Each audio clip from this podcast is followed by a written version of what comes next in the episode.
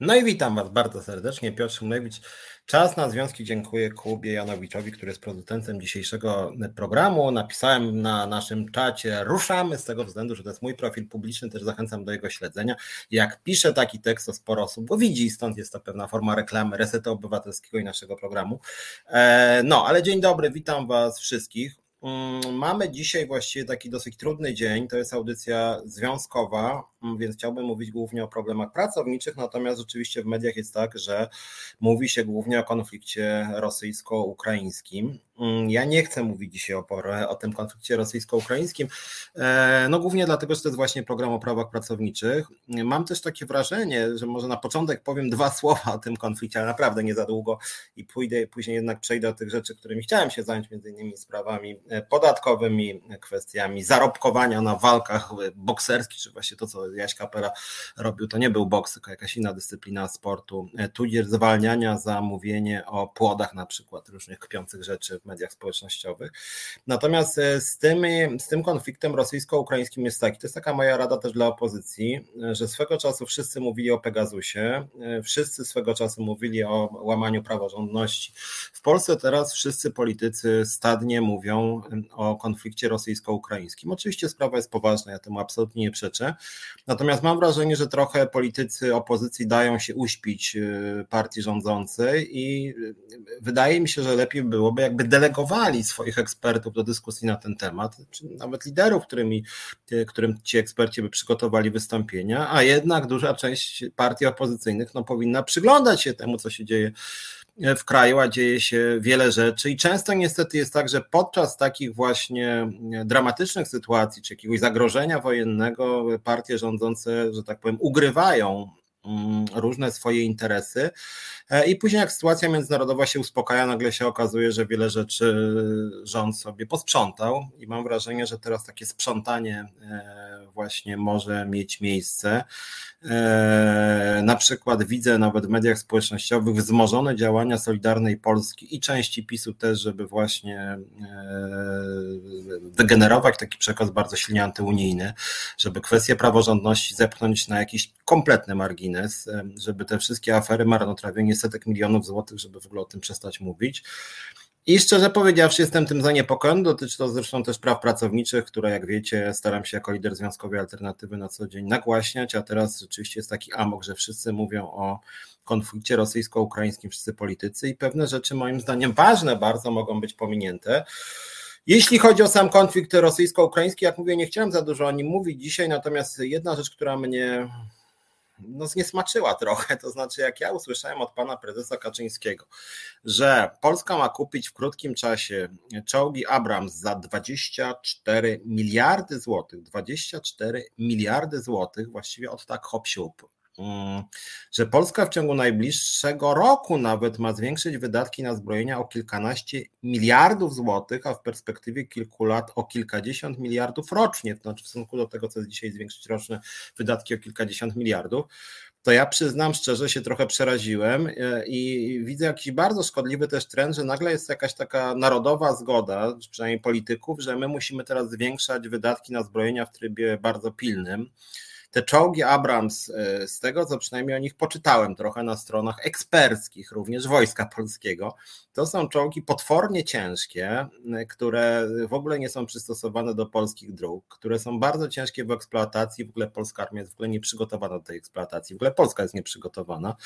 Na dodatek jeszcze Błaszczak ogłosił, że one mają stać przy granicy, e, przy granicy wschodniej, co zdaniem ekspertów no to jest świetne wystawianie się, jak będzie pierwszy lepszy atak lotniczy, te czołgi są po prostu zniszczone. Jeżeli byłby taki atak lotniczy, więc one w ogóle by się na nic nie przydały, więc w ogóle zakup jest totalnie, jeżeli byłby, to byłby kompletnie bez sensu, byłoby to wyrzucenie 24 miliardów złotych mm, i mam teraz wrażenie też takie, akurat tutaj Tusk użył dobrego argumentu, że ten plan dla wojska to jest taki polski ład y, wojskowości, trochę tak to na oko wygląda, że oto mamy wydać jakieś 50 miliardów dodatkowo w krótkiej perspektywie więcej, po to, żebyśmy się poczuli jak nie wiadomo kto, jak jakiś pierwszy wojak na świecie. Tymczasem Polska już wydaje prawie najwięcej na zbrojenia z całej Unii Europejskiej, a jeżeli mamy się z Rosją porównywać, to nawet jakbyśmy wydawali połowę polskiego PKB, to byśmy byli krajem znacznie słabszym, więc wydaje mi się, że to nie jest dobry pomysł i muszę szczególnie powiedzieć, że bardzo mnie to oburzyło, że polski rząd potrafi wygenerować w ciągu właściwie roku, bo w perspektywie roku ma się znaleźć kilkanaście miliardów na nowe czołgi, karabiny czy etaty w wojskowości, żebyśmy mieli tą armię dwa razy większą niż obecnie. Natomiast w czasie epidemii koronawirusa, kiedy ludzie umierali, kiedy trzeba było armii przeciwko śmiertelnej epidemii, to Polska zmniejszyła wydatki na ochronę zdrowia. Obecnie mamy ostatnie miejsce, jak chodzi o wydatki na ochronę zdrowia w Unii Europejskiej, więc y, jesteśmy w pierwszej piątce, jak chodzi o wydatki na zbrojenia. Jesteśmy dokładnie ostatni, nie w ostatniej piątce, tylko ostatni po prostu, jak chodzi o wydatki na ochronę zdrowia. Polska, jak chodzi o bilans epidemii, to już teraz mamy najgorszy w Europie. Ponadwymiarowych zgonów y, ponad 200 tysięcy, więc 200 tysięcy ofiar, no to jest wskaźnik właśnie wojenny, tak? Więc wojna z koronawirusem została przez Polskę przegrana, jest przegrywana cały czas.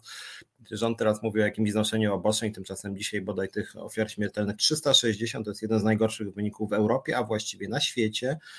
I tutaj jakoś rząd nie czuje potrzeby, żeby zwiększać wydatki na mm, ochronę zdrowia, żeby zwiększać pensje pracownikom y, zdrowotnym, pielęgniarkom, położnym, lekarzom. Tu w ogóle żadnych takich potrzeb nie ma. Y, plan zwiększania wydatków na ochronę zdrowia, jeśli w ogóle się pojawił, to on sięga roku 2027, a jak chodzi o wojsko, to jak mówię, już w przyszłym roku te wydatki mają być większe, plus rząd chce, przynajmniej pan Kaczyński chce, żebyśmy wydali na jakieś zupełnie idiotyczne czołgi 24 miliardy złotych w krótkim czasie. To ma być, rozumiem, jakiś prezent dla Amerykanów. Mm, myślę też, że cała ta sytuacja y, uczy nas tego, powinna nas przynajmniej uczyć tego, że powinniśmy mieć bardzo dobre kontakty z Unią Europejską, a mamy z Unią Europejską coraz gorsze kontakty.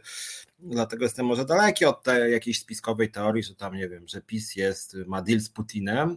Natomiast niewątpliwie PiS działa na rzecz wzmocnienia interesów rosyjskich, psując nasze stosunki z Unią Europejską, dlatego że bloki e, krajów są znacznie silniejsze niż poszczególne kraje i rozbijają solidarność europejską, PiS niewątpliwie osłabia całą Europę, tak? dlatego że można dzięki temu łatwiej wygrywać interesy jednych przeciwko drugim. E, to zawsze tak było i odnośnie na przykład kontynentu afrykańskiego, odnośnie Ameryki Łacińskiej. W momencie, kiedy kraje tamtejsze zaczęły ze sobą współpracować, to światowe mocarstwa zaczęły się ich bardziej bać i, i łatwiej tym krajom zjednoczonym było z tymi mocarstwami rozmawiać. W związku z tym Unia Europejska jako pewna grupa państw to jest rzeczywiście hegemon, to jest potęga, natomiast sama Polska przy całym szacunku dla pana Jarosława Kaczyńskiego potęgą nie jest, jest takim graczem, bym powiedział, w klasie C.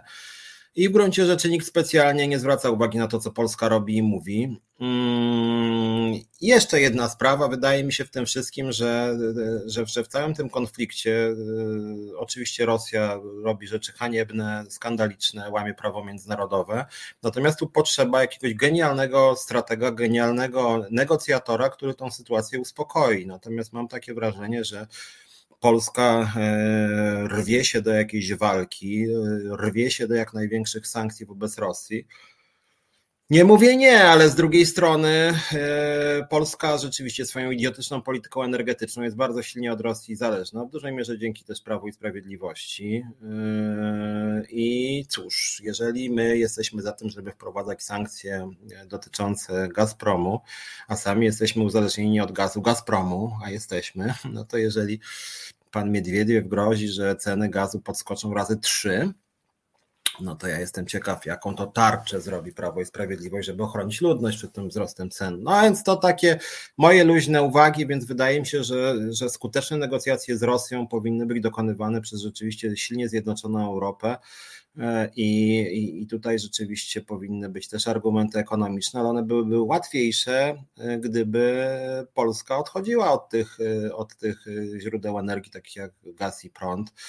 Tym bardziej, że jak Darek Bielecki zauważa, sam Kaczyński przyznał, że Polska stoi węglem rosyjskim i że na razie nie planujemy w ogóle, w ogóle jakby tego importu kasować, tak? A zarządów PiSu ten import z Rosji radykalnie wzrósł, radykalnie wzrósł, więc to się w ogóle kupy nie trzyma cała ta polityka, że Polska jest za sankcjami odnośnie energetyki Rosji, poza tym, że jednak chcemy kupować od Rosji węgiel, jak mówi rząd. No to jest bardzo dziwne, plus ta histerycznie antyunijna polityka odnośnie właśnie e, standardów ekologicznych, a tu właśnie przecież chodzi o odchodzenie od między innymi no właśnie tych tak zwanych tradycyjnych w cudzysłowie kopalnych źródeł energii, no i polski, polski rząd nie chce od nich odchodzić, czym uzależnia nas bardziej od Rosji. No, ale to takie krótkie wprowadzenie, bo jak mówię, nie chcę dzisiaj za dużo mówić o tym temacie e, rosyjsko-ukraińskim, natomiast tylko sugerowałbym jakąś taką ostrożność Polski. Wydaje mi się, że Polska powinna negocjować wspólnie z innymi krajami Unii i powinna być prounijna przede wszystkim. No, PiS jest strasznie antyunijny e, i z drugiej strony obcem jest też takie mówienie, że teraz powinna być jakiś, jakaś zgoda narodowa, co też Tusk mówił, tak, że zgoda narodowa, że wspólnie jakąś ustawę obronności powinniśmy przyjmować szczerze powiedziawszy, byłbym ostrożny. Ja bym wolał, żebyśmy przyjęli wspólnie jako kraj. Mm, też proszę bardzo, mogą wszystkie partie poprzeć jakiś pakiet rozwiązań prozdrowotnych, zwiększenia wydatków na ochronę zdrowia i w ogóle rozwinięcia ochrony zdrowia. To ludzie realnie umierają, zmarli też moi rodzice i moim zdaniem, gdyby była inna polityka zdrowotna, wiele tych ludzi mogłoby przeżyć, w tym tym myślę, że moi rodzice też, mama się zaraziła w szpitalu, e, gdzie na sorze było kilkadziesiąt osób obok siebie, więc może trzeba by się tym najpierw zająć, a dopiero później zakupem jakiejś bezsensownej broni typu czołgi, które nie mają gdzie jeździć po polskich drogach. No, ale wracając do tych tematów, które Wam obiecywałem dzisiaj, na dzisiaj, miałem mówić między innymi o podatkach, do których niedługo przejdę. Mm, miałem mówić o podatkach, chciałem też o ZUS-ie trochę powiedzieć, ale zacząć chciałem od sytuacji, która moim zdaniem jednak jest bulwersująca. Mianowicie kwestia, nie wiem czy słyszeliście, e, pewien pracownik Instytutu Psychologii Uniwersytetu Jagiellońskiego, niejaki Samuel Nowak, członek skądinąd partii Razem, ale to nie jest specjalnie ważne, e, zamieścił na Twitterze prywatnym e, wpis w jakiejś dyskusji z tak zwanymi działaczami pro-life, Płód nie jest człowiekiem, więc hookers mogą nawet z płodów robić farsz do pierożków, co za różnica. Mm, I to był jego wpis na e, Twitterze. Sprawą się zainteresował taki pitbull pisowski, czy on jest Solidarnej Polski, zaraz Matecki chyba się on nazywa. Później sprawą też się zajęła mm, Ordo Juris. Mm, I po kilku dniach e, okazało się, że władze Uniwersytetu Jagiellońskiego e, wydały stanowisko, najpierw, znaczy dwa stanowiska. Pierwsze stanowisko brzmiało: y, władze UJ z oburzeniem przyjęły wpis pracownika zamieszczony na jego prywatnym koncie w serwisie społecznościowym Twitter. Nie jest to stanowisko Uniwersytetu Jagiellońskiego, a prywatny pogląd wyrażony przez naszego e, pracownika i później po wnikliwym przeanalizowaniu sprawy podjęto decyzję o wyciągnięciu konsekwencji służbowych wobec pracownika zgodnie z obowiązującymi przepisami prawa po uzyskaniu opinii związków zawodowych. Umowa z o pracę z panem Samuelem Nowakiem zostanie rozwiązana. No, w związku z tym postanowiono zwolnić pracownika za to właśnie, że pozwolił sobie na dowcip e, dotyczący e, płodów, e, tego, że właśnie tam można farsz do pierożków robić. Ja nie oceniam jakości tego dowcipu, natomiast mówię o sytuacji, w której pracownik ma być zwolniony za wpis na prywatnym Twitterze, w dyskusji jakiejś politycznej y, i kpin z właśnie z prolifersów, mm, warto zwrócić uwagę, że wcześniej doktorantka mm, na ujocie napisała taki wpis, że sterylizacja y, nie jest akurat niczym złym, jeśli nie ma innej możliwości, by powstrzymać ich przed rozmrażaniem. Się chodziło o osoby z niepełnosprawnościami, Mm, no, więc doktorantka mówiła o tym właśnie, to właśnie taki faszystowski czy nazistowski pogląd wyraziła, że sterylizacja właśnie nie jest niczym złym, jak chodzi o osoby z niepełnosprawnościami.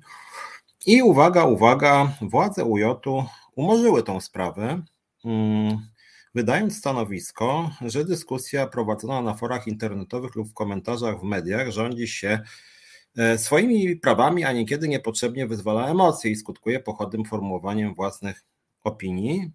Mm, e, jeśli doktorantka, dalsze stanowisko UJ wyraża swoją opinię, że jest przeciwna mieszaniu się ras i propagowaniu związków międzyrasowych, to swoich słów nie kieruje do określonych osób. Co więcej, niezależnie od tej oceny rzecznika dyscyplinarnego, należy stwierdzić, że niektóre wypowiedzi doktorantki powinny być bardziej zrównoważone i przemyślane, aczkolwiek ich społeczna szkodliwość, przepraszam, migdały niedawno jadę, E, może zostać uznana za znikomą w e, rozumieniu odpowiednio stosowanego artykułu 17 punkt pierwszy, e, artykuł pierwszy, punkt trzeci e, kodeksu prawa karnego. Chodzi tutaj o społeczną szkodliwość, że społeczna szkodliwość czynu jest znikoma. Znikoma, czyli w przypadku, kiedy pracownica naukowa mówi pogląd nazistowski o tym, żeby sterylizować osoby z niepełnosprawnościami, to szkodliwość czynu jest znikoma, natomiast kiedy pracownik kpi sobie z płodów, płodów nie ludzi, no to najwyraźniej szkodliwość czynu jest tak wielka, że trzeba pracownika się pozbyć. Już została ta procedura tutaj podjęta zwolnienia, jak rozumiem, dyscyplinarnego. Zgłosiłem się do tego pracownika, mówi, że tam czeka na papier. Na razie związek dostał zapytanie o to, czy właśnie on jest członkiem związku. To jest standardowa procedura, prawdopodobnie niedługo będzie właśnie informacja o zwolnieniu. Zobaczymy w jakim trybie, sam jestem ciekaw. Anna Gryta Dzidek jest pracownikiem naukowym, ten drugi administracyjnym. Czy to ma wpływ na tryb? Nie ma w prawie pracy rozróżnienia na pracowników naukowych czy administracyjnych. Z procedury są uniwersalne i tutaj e, nie widzę powodu, żeby różnicować. No, prawo pracy jest uniwersalne wobec wszystkich pracowników. Darek Bieleckie, podobno uczelnie mają uczyć samodzielnego myślenia. Znaczy, było jasne, ja tutaj nie uważam, żeby, żeby kategoria samodzielnego myślenia była nawet istotna, tylko chodzi o to, czy rzeczywiście można tutaj mówić o ciężkim naruszeniu obowiązków służbowych, jeżeli ktoś na Twitterze, w mediach społecznościowych, prywatnym Twitterze e, formułuje pewien pogląd, e, który na dodatek nie dotyczy miejsca pracy. Tak? Jest to E, dyskusyjne. No i przede wszystkim oczywiście można się spierać politycznie też. Wtedy jest spór polityczny, czy rzeczywiście kpiny z płodów są, mm, czy, jest tutaj duża szkodliwość czynu i to jest rzeczywiście do interpretacji. Według mojej wrażliwości, powiem tak, i tu mogę się spierać z wrażliwością z Ordo Juris, uważam, że kpiny nawet niesmaczne z płodów są czymś znacznie mniej szkodliwym niż kpiny z osób z niepełnosprawnościami. I propozycja, y, nawet jeżeli traktować jako propozycję, bo to był, rozumiem, żart, być może nieszczególny, e, robienia farszu do pierożków z płodów jest mniej szkodliwa społecznie, moim zdaniem, niż propozycji sterylizacji osób z niepełnosprawnościami. Ta druga jest propozycją nazistowską po prostu jest przestępczą i według mojej wiedzy nawet to drugie jest zakazane, e, no bo jest to de facto zachęcenie do przemocy otwarciej, takiej brutalnej przemocy. Natomiast, natomiast żarty o tym, że można z płodów robić pierożki, może żart niesmaczny, ale tu zachęty do przemocy nie ma. Więc jeżeli miałbym te dwa, e, dwie sytuacje porównywać, to ta z niepełnosprawnymi osobami z niepełnosprawnościami jest dużo brutalniejsza. No i przypomnę, że w przypadku tamtym nie było żadnych kroków prawnych, w przypadku tych pracownika postanowiono zwolnić, więc nie ma tutaj w ogóle jakiejkolwiek równości. Kwant pisze, że władze UJ powinny wylecieć na zbity pysk z dożywotnim zakazem pełnienia jakichkolwiek funkcji publicznych za pieniądze polskiego podatnika. No to też jest takie, ostro byś grał kwant tak od razu. Natomiast ja chciałbym używać też argumentów prawnych. Warto zwrócić uwagę, nie, nie wiem czy pamiętacie, mówiłem o tym w jednym z programów. E, była sprawa dotycząca stewardesy lotu. E, bardzo lubię mówić o panu prezesie Milczarskim, który jest już tak bez śmiechu, jest potwornym typem, jest moberem, dyskryminuje stewardesy, dyskryminuje niewygodne działaczki związkowe. Przy okazji uśmieciawia e, narodowego przewoźnika i promuje umowy cywilnoprawne wbrew prawu, według również badań Inspekcji Pracy z 2018 roku. No i był w pewnym momencie stewardesa nawet była w resecie obywatelskim, nie wiem czy pamiętacie, i e, i właśnie za między innymi udział w resecie jedna stewardesa dostała naganę od pana prezesa za to, że ośmieliła się tutaj w moim programie Czas na Związki wystąpić, ale co ważniejsze w kontekście sprawy, o której mówimy, e, Jedna ze stewardes została naganę za swój wierszyk krytyczny umieszczony na prywatnym Facebooku wierszyk. E, było bardzo ograniczone rażenie tego wierszyka, bo tam w ogóle ustawienia były takie, że nie wszyscy to widzieli. No ale pan prezes jednak dał naganę. I co się stało? Dlaczego o tym mówię? Dlatego, że stewardesa zgłosiła skargę do Urzędu Ochrony Danych Osobowych, UODO, mm, wcześniej również były skargi stewardess, że pan prezes Milczarski wykorzystywał wpisy na Facebooku stewardess e, odnośnie strajku, mm, że stewardess na przykład na swoim prywatnych profilach pisały, że popierają strajk i uważają, że to był dobry pomysł strajkować w 2018 roku. I pan Milczarski e, wyprowadzał wobec tych stewardess konsekwencje służbowe, tak, właśnie dawał im nagany, część w pierwszej kolejności zwolnił z pracy, i słuchajcie, Urząd Ochrony Danych Osobowych wydał bardzo ostre stanowisko w tej sprawie. Mianowicie nakazał e, polskim liniom lotniczym LOT wykasowanie z danych personalnych tych stewardess właśnie mm, tego, co one wypisywały w mediach społecznościowych i uznał, że powoływanie się na te dane jest właśnie e, naruszeniem mm, e, danych osobowych, naruszeniem RODO i że władze lotu nie mają prawa wykorzystywać właśnie tych danych i mają je w trybie natychmiastowym usunąć ze swoich jakichkolwiek dokumentów, rejestrów i nie mają prawa oceniać właśnie stewardess na tej podstawie, przynajmniej tej konkretnej, która właśnie złożyła wniosek. Mm, pani Izabela Piętka, która właśnie napisała też y, kpiący wierszyk z pana, właśnie nie z pana prezesa, bo tam nie było nazwy firmy, tylko pan prezes wziął to po prostu do siebie. No i właśnie dlaczego o tym mówię? Dlatego, że, że, że yy, myślę i to poradzę właśnie te, temu panu z Uniwersytetu Jagiellońskiego, że podobnie jest w tej sytuacji. E, to znaczy, e, firma nie ma prawa wykorzystywać danych, które są e, umieszczane jako prywatne na prywatnym profilu, chyba że, chyba że i to byłyby inne przepisy, chyba że na przykład w tych umieszczonych wpisach bezpośrednio na przykład łamie się przepisy prawa, tak? Zachęca się do przemocy, do mordu, do gwałtu, do czynu zabronionego. Taki jest taki artykuł kodeksu karnego, tylko że szczerze powiedziawszy, w tej formule pana Nowaka, no nie widzę przesłanek, żeby uznać jego wpis za jakkolwiek e, przestępczy, naruszający prawo. Jest to dyskusyjne. Prędzej w przypadku tej doktorantki, która właśnie mówiła, że nie ma niczego złego w sterylizacji mm, osób niepełnosprawnych, z niepełnosprawnościami. E, no, więc to, to jest taka ciekawa sprawa, ale która mówię o niej, dlatego że ona pokazuje, jak strasznie mm, zły klimat robi się w Polsce, że się ludzi po prostu zastrasza że wystarczy, że pan, jak on się nazywa, Matecki, ten ze Szczecino, taki gość, który sam był hejterem w tej aferze rządowej, kiedy była to cała grupa hejterów rządowych, która od wielu miesięcy, by nie powiedzieć lat, formułuje totalnie nienawistny przekaz na granicy prawa, z całą pewnością jest zupełnie bezkarny jeszcze się go promuje. E, że całą sprawę rozkręca Ordo Juris, które jest moim zdaniem organizacją niebezpieczną dla porządku publicznego i przydałby się wniosek o ich delegalizację, bo są po prostu niebezpieczni, bo zachęcają do działań w moim odczuciu głęboko krzywdzących ludzi, e, do działań, które mogą przyczynić się do eskalacji przemocy wobec na przykład osób LGBT. E, I wystarczy taka nagonka i już Uniwersytet Jagielloński pozbywa się pracownika, więc jest to moim zdaniem, przyznam wam szczerze, Mm, szokujące i e, bardzo niebezpieczne. E, Kwant pisze, że z tym Milczarskim to samo, Mielczarskim, niektórzy na niego mówią, Milczarski on jest, e, to samo co z władzami UJ, to nic w tym ostrego nie ma, tak się postępuje z patologią na kierowniczych stanowiskach.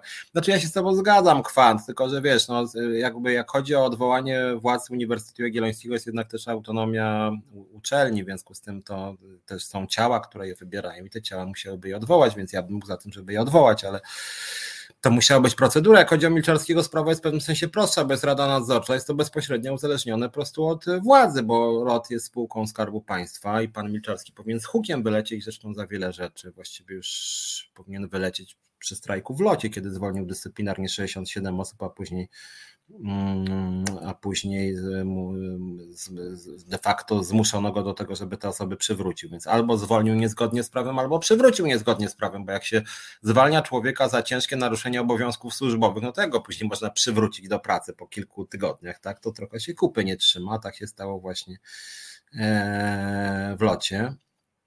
Mm, Darek Bielecki to dowód, że sięgamy absurdu, a decyzja UJ jest typową polityczną. Znaczy, no właśnie, znaczy wiesz, Darek, no właśnie o to chodzi, że mi się wydaje, że y, ja bym jeszcze mógł zrozumieć, gdyby władze UJ były bardzo restrykcyjne wobec swoich pracowników i za dowolne wypowiedzi o charakterze, bym powiedział, kontrowersyjnym, uruchamiałyby jakieś procedury właśnie dyscyplinarne. Ja bym był przeciwko, ponieważ no tutaj jest też nawet to orzecznictwo UODO, Urzędu Ochrony Danych Osobowych, no natomiast byłaby w tym logika, natomiast jeżeli zwalniają pracownika za to, że kpi sobie z płodów, a nie zwalniają e, pani, która mówi o sterylizacji osób z niepełnosprawnościami, mm, no to to jest hardcore, no to znaczy tu nie ma żadnej równości, to jest po prostu dyskryminacja osób, z którymi się, jak rozumiem, Uniwersytet Jagielloński nie zgadza, bo jest mu blisko do Ordo Juris, no i tyle po prostu, tak.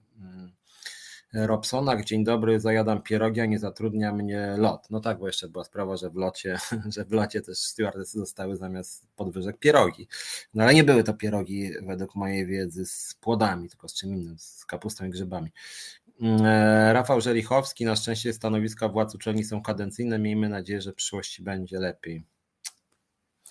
Klimat mamy taki, jaki mamy, że tak powiem, więc jeżeli PiS przegra wybory, no to może wtedy będzie lepiej. Póki co mam wrażenie, że jest taki, takie zjawisko konformizacji części uniwersytetu, że niestety, że, jest bardzo dużo ludzi bez właściwości, bez poglądów i po prostu dostosowują się do partii rządzącej. Nawet ta decyzja, rozumiem, że ma być takim podlizywaniem się panu Czarnkowi, właśnie Ordo Juris i być może dzięki temu Uniwersytet Jagielloński dostanie później prezent od Czarnka, postaci na przykład bardzo wymiernych 100 milionów złotych, czy tam nie wiem, pięciu, bo to też tak czasem, czasem bywa, że właśnie posłuszni y, od tej władzy mogą dostawać po prostu pieniądze. No niestety tak to jest. Bożena Breczko we wrześniu 2015 roku w odpowiedzi na akcję Elbanowskich Ratuj Malucha, Ewa Wanat, naczelna RDC napisała na swoim Facebooku, dlaczego polskie sześciolatki są głupsze od rówieśników z Włoch, Francji, Niemiec, a może tylko państwu albanowskim rodzą się takie nierozgarnięte dzieci. Została za to dyscyplinarnie zwolniona z radia. Po trzech latach wygrała sprawę w sądzie.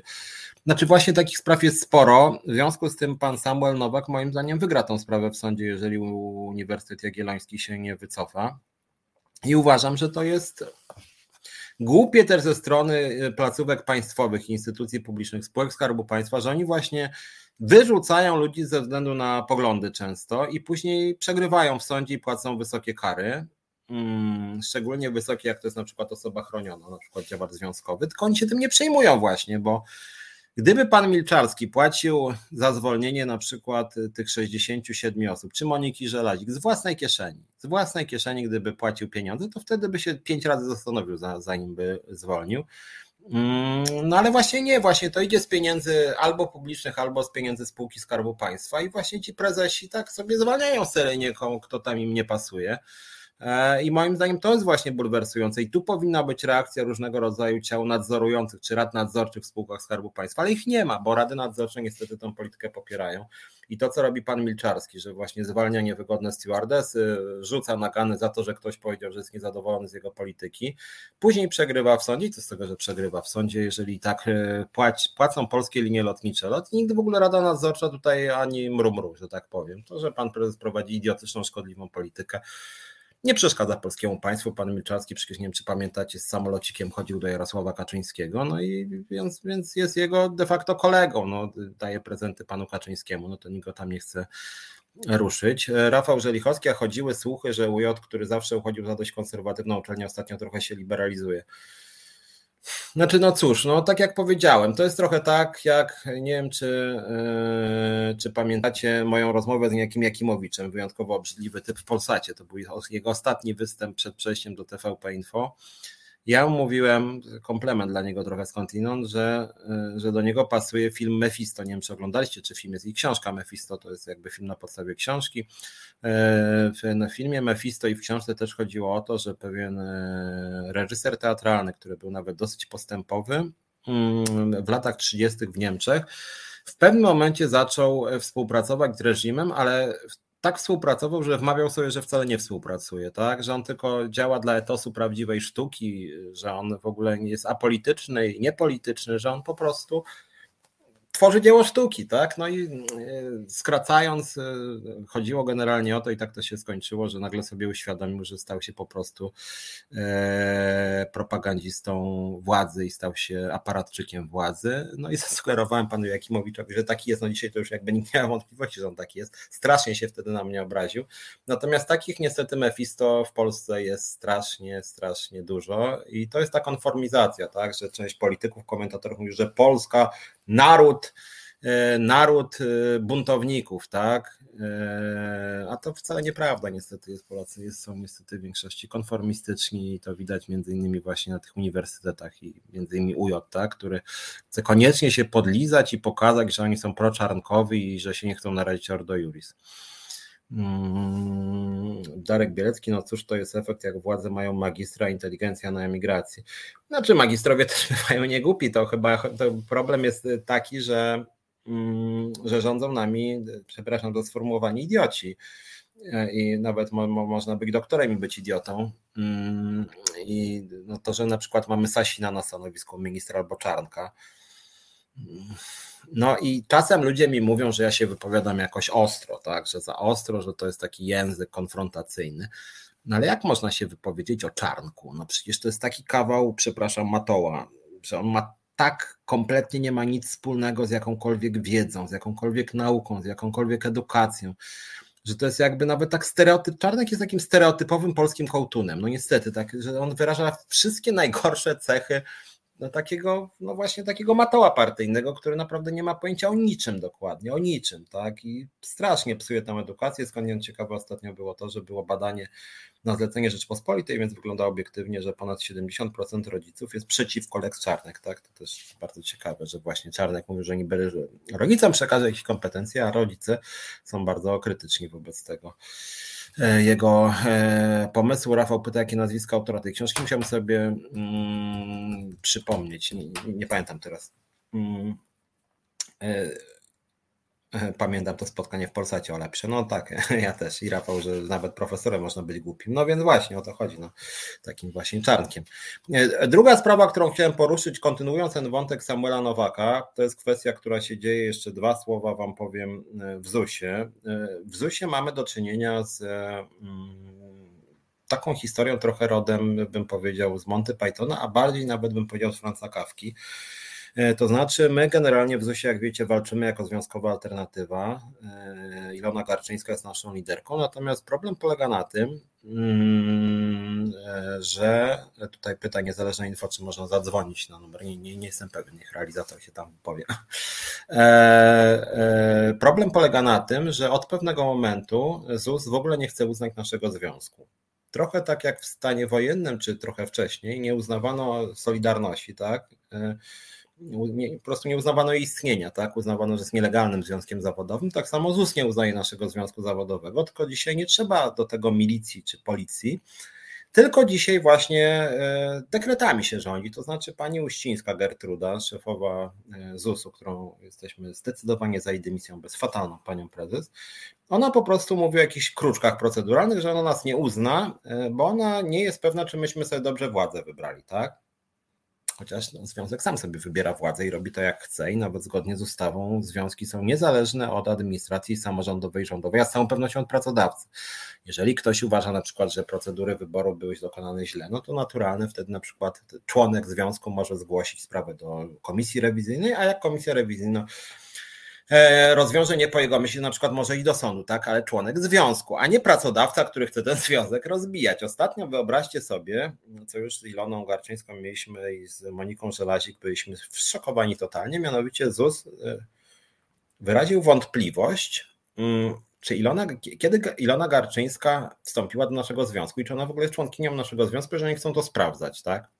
Znaczy Ilona, którą ja mam kontakt co trzeci dzień, robimy wszystkie akcje razem, oni nie są pewni i chcą papierów, bo zanim dostaną te papiery, to oni nas nie będą uznawać. I tak po kolei, po kolei takie tak się czujemy trochę jak bohaterowie też Asterixa, 12 prac Asterixa, tak, że się idzie od biurka do biurka, cię przerzucają, no i generalnie chodzi oczywiście o to, żeby związek po prostu nie funkcjonował, więc pokazuję wam to jako przykład, jak potrafi represyjnie działać władza, nawet nie używając takich metod bezpośrednio policyjnych czy jakichś agenturalnych, tak, po prostu piętrzy problemy i kiedyś się walczyło milicją, dzisiaj właśnie się walczy w ten sposób, że po prostu się dekretem nie pozwala działać organizacji związkowej. Taką mamy sytuację e, w ZUS-ie, tak na marginesie, nie wiem czy wiecie, jest taka, taki artykuł Konwencji Międzynarodowej Organizacji Pracy też, e, który mówi, że organizacje pracowników i pracodawców mają prawo opracowania swych statutów i regulaminów wewnętrznych, swobodnego wybierania swych przedstawicieli, powoływania swego zarządu, działalności oraz układania swego programu działania. Władze publiczne powinny powstrzymać wstrzymać się przed, od wszelkiej interwencji, która by ograniczała to prawo lub przeszkadzała w jego wykonywaniu zgodnie z prawem.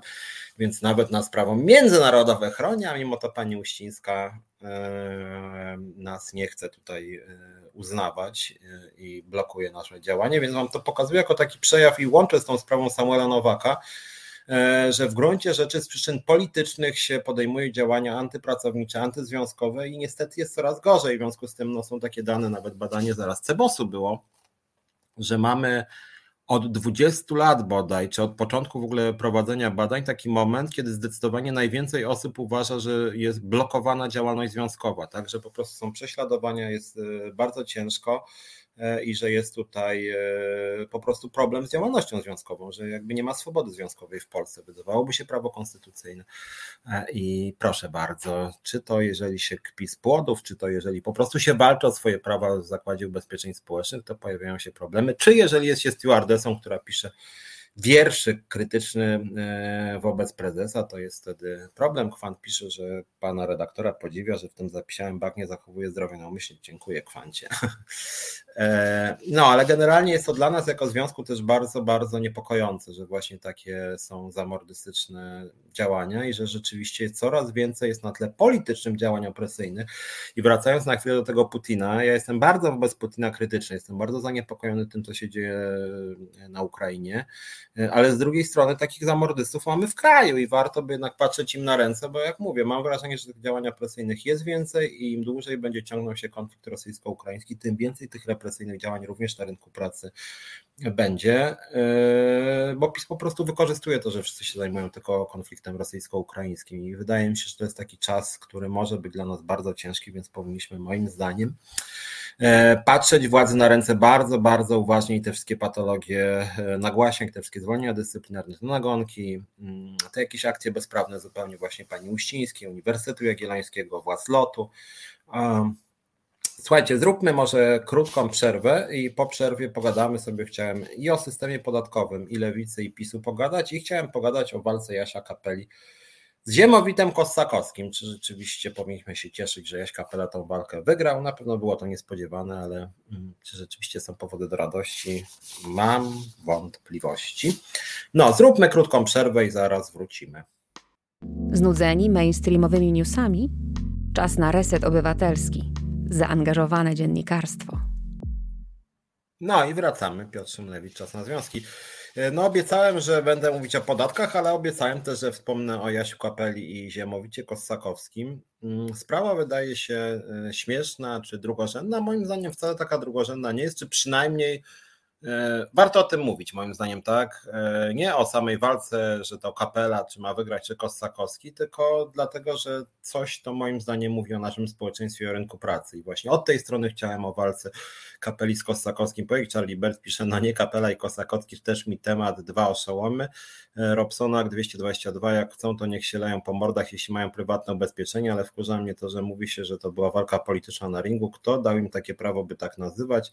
Rafał Żelikowski też nie jestem tym całym wydarzeniem zachwycony, no ale skoro cieszy się taką popularnością, to z obowiązku trzeba się do niego jakoś odnieść. Ślomo Apfelbaum, Apfelbaum, fajnie są jeden, drugi, y, jeden prawy, drugi lewy, a różnicy żadnej. No, co ja na ten temat sądzę, słuchajcie, dlaczego o tym chciałem dwa zdania e, powiedzieć. Witam Katarzynę Zarębę-Niedźwiecką, i która pozdrawiam mnie i wszystkich czatowiczów. Ja też pozdrawiam Katarzynę, która często po Szwecji nam pisze. E, no właśnie, ale jak chodzi o Szwecję i wiele innych krajów, otóż słuchajcie, tego typu formuły walki, jakie, jaka miała miejsce między Kapelą i Ziemowitem Kosakowskim, według mojej wiedzy w większości krajów europejskich po prostu nie ma. Są zakazane albo po prostu nikt się czymś takim nie interesuje. To znaczy są walki e, bokserskie oczywiście, tak, są walki różnego rodzaju sztuki walki między no, ludźmi, których można jakoś tam nazwać specjalistami od mordobicia czy od walki, e, ale to są często albo amatorzy, albo zawodowcy, natomiast e, celem nie jest e, robienie tego typu show, że osoby, które generalnie się bić nie umieją, biją się, bo są znani, tak? I chodzi o to, żeby pokazać właśnie na przykład lewak kontra prawak, albo ktoś kogoś publicznie wyzywał właśnie w tym Pentagonie, tym, na tym ringu będzie właśnie się okładał.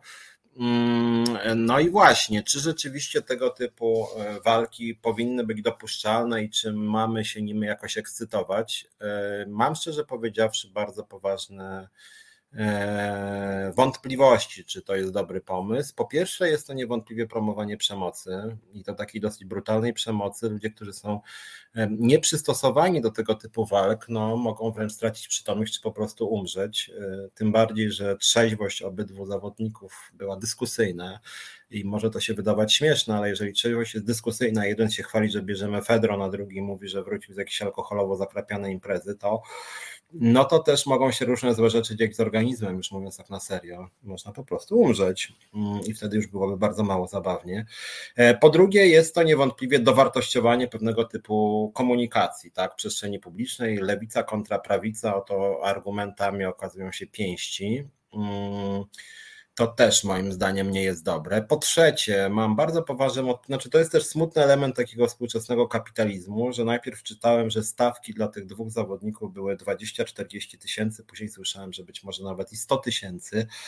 Mm, no więc generalnie rzecz biorąc, zarabianie takich pieniędzy na takim pajacowaniu i biciu się po gębach po prostu, w sytuacji, kiedy wielu pracowników zarabia 2,5, 3, 4 tysiące złotych, no jest to generalnie bardzo, bardzo mało etyczne. W tym kontekście na przykład uważam, że niesmaczne jest to, co na przykład piszą niektórzy komentatorzy typu Maja Staśko, która e, wcześniej e, wypłynęła między innymi na tym, że krytykowała zegarek Lewandowskiego, e, po czym broni walki Jasia Kapelą z Kosakowskim, gratulując Kapeli zwycięstwa, więc Lewandowski umie grać w piłkę, natomiast Kapela nawet nie umie dobrze walczyć, tylko po prostu zrobił show wokół przemocy, tak, i dostał być może 100 tysięcy. No więc Lewandowski kupujący za 100 czy 200 tysięcy zegarek, a Kapela dostający 100 tysięcy za to, że pobił jakiegoś pijanego kolesia samą będąc naćpanym. Czy to rzeczywiście jest taka stawka, którą powinien popierać? Mam też wrażenie, że ta walka wywołała też takie wzorce aspiracji, które są bardzo yy, nieciekawe. E, mianowicie najpierw część osób nawet z tej lewicowej bańki krytykowała Jasia Kapelę, że właśnie to jest niefajne, bo to jest promowanie przemocy e, i to jest właśnie jakaś komercjalizacja, że to jest e, sprzedawanie nawet lewicowych wartości, ale w prawicowy sposób, czy taki przemocowy.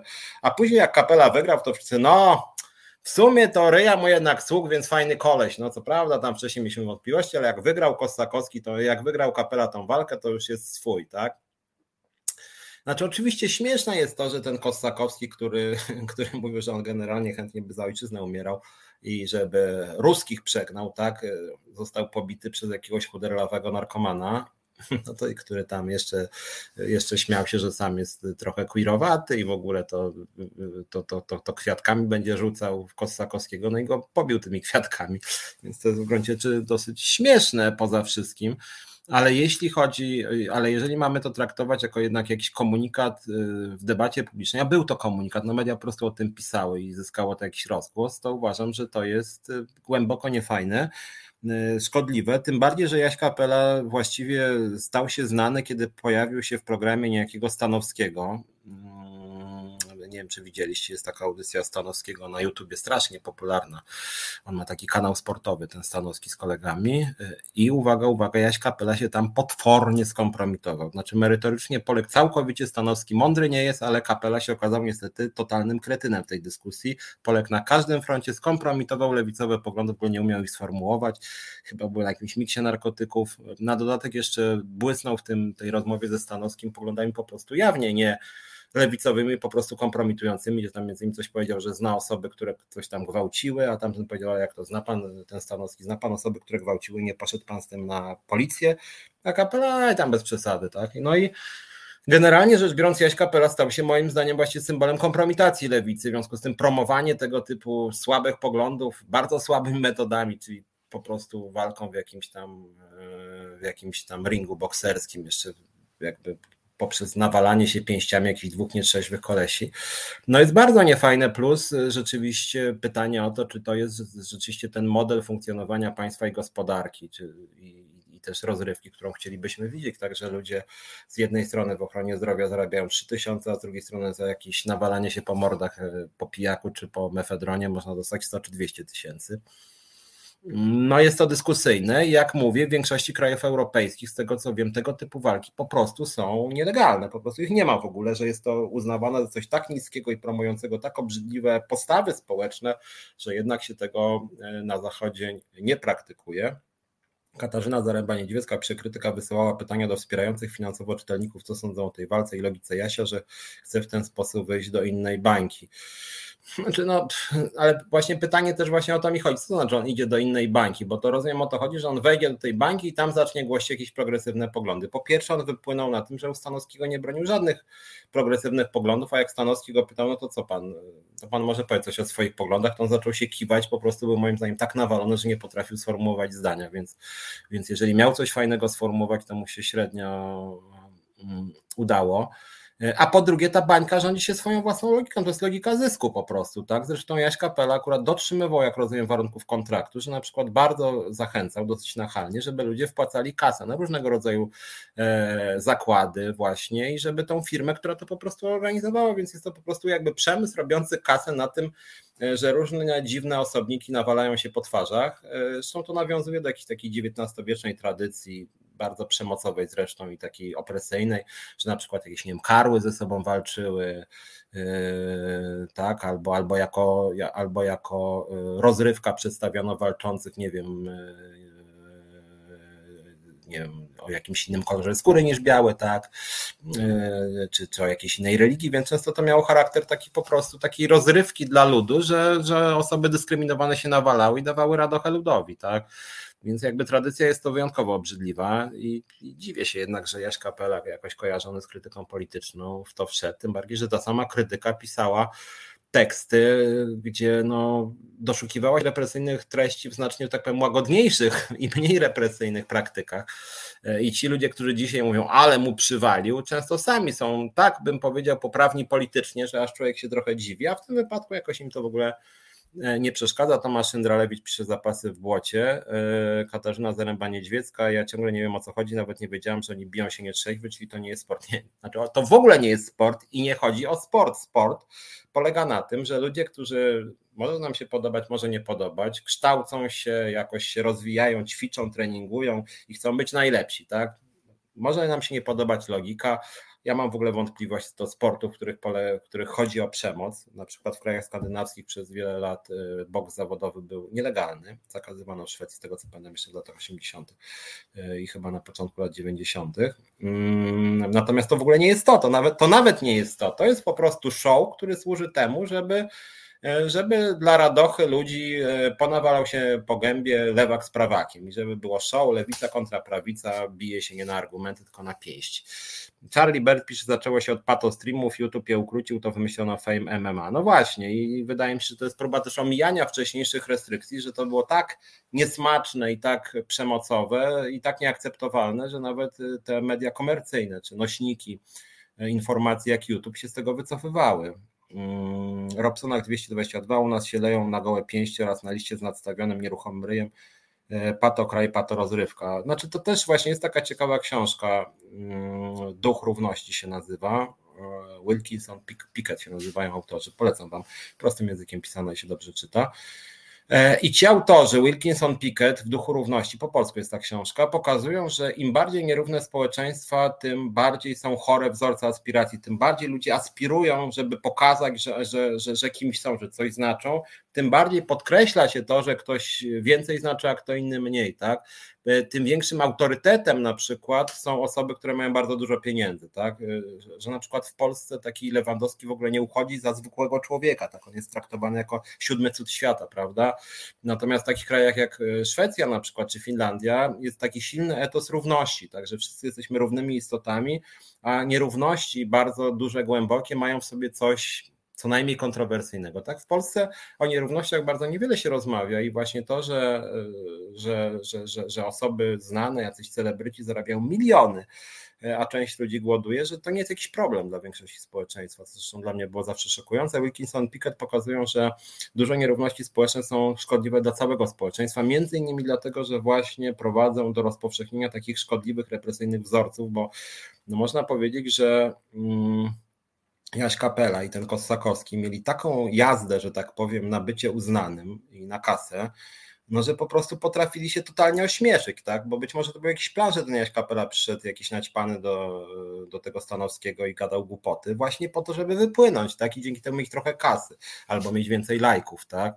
Eee, czy ten Kossakowski, bo jakbyście poczytali te wpisy Kossakowskiego i Kapeli przed tym całym, przed tą całą walką, no to było, to było właśnie takie komercyjne show, że oni, im się wydawało, że oni są ci oryginalni, że Kossakowski jest oryginalny w swojej prawicowości, a Kapela lewicowości, a w gruncie rzeczy to był takie dosyć przewidywalne i służyło to przyciągnięciu uwagi i ściągnięciu kasy właśnie do, tej, do, tego, do tego organizatora tego Fame MMA. I to no, w tym sensie to jest czysta komercja, tak, która przy okazji wykorzystuje w tym wypadku jakiś konflikt lewica-prawica, ale jedno i drugie tu jest traktowane instrumentalnie.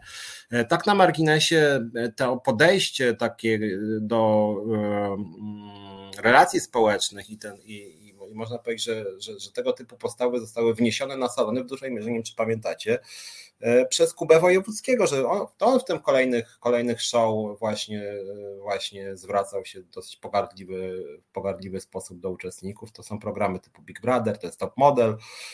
Ja pamiętam sam w 2000, którym to było przy pierwszej edycji, słuchajcie, Top Model, nie wiem, czy Wam kiedyś o tym mówiłem, chyba nie. Przy pierwszej edycji Top Model, gdzie było rzeczywiście grubo, było strasznie po prostu, prowadzący się zwracali do uczestników w sposób, e, uczestniczek, e, bo to były kobiety wtedy tylko, e, w sposób potwornie pogardliwy. Znaczy, na, na przykład ten sposób czołgaj się, przede mną, tak? Kazał, kazał, kazali się czołgać tym uczestniczkom. Pojawiały się w ogóle takie obrzydliwe sformułowania, pamiętam, ja sobie to wtedy spisałem, e, masz obwisłe cycki jak stara murzynka, więc w ogóle jakieś rasistowskie, tak? I ja wtedy napisałem skargę do Krajowej Rady Radiofonii i Telewizji mm, przeciwko temu i słuchajcie, w wyniku całej tej awantury wtedy TVN o ile pamiętam, ostatecznie zapłacił 150 tysięcy złotych kary. Znaczy, to było w ogóle bulwersujące, dlatego że ten wzorzec top model, który zaraz to był chyba amerykański, oczywiście no, w Stanach masz y, cycki jak u starej murzynki, no to byłby jednak wstyd totalnej kompromitacji, a w związku z tym ten polski, y, polski model top modelu no, był jakby obrzydliwszy znacznie jeszcze niż amerykański, tam by sobie jednak nie pozwalano na takie odzywki. No i to było najgorsze. I później rzeczywiście pod wpływem krytyki też nie tylko z mojej strony, to często była z lewej strony i z prawej strony krytyka krytyka.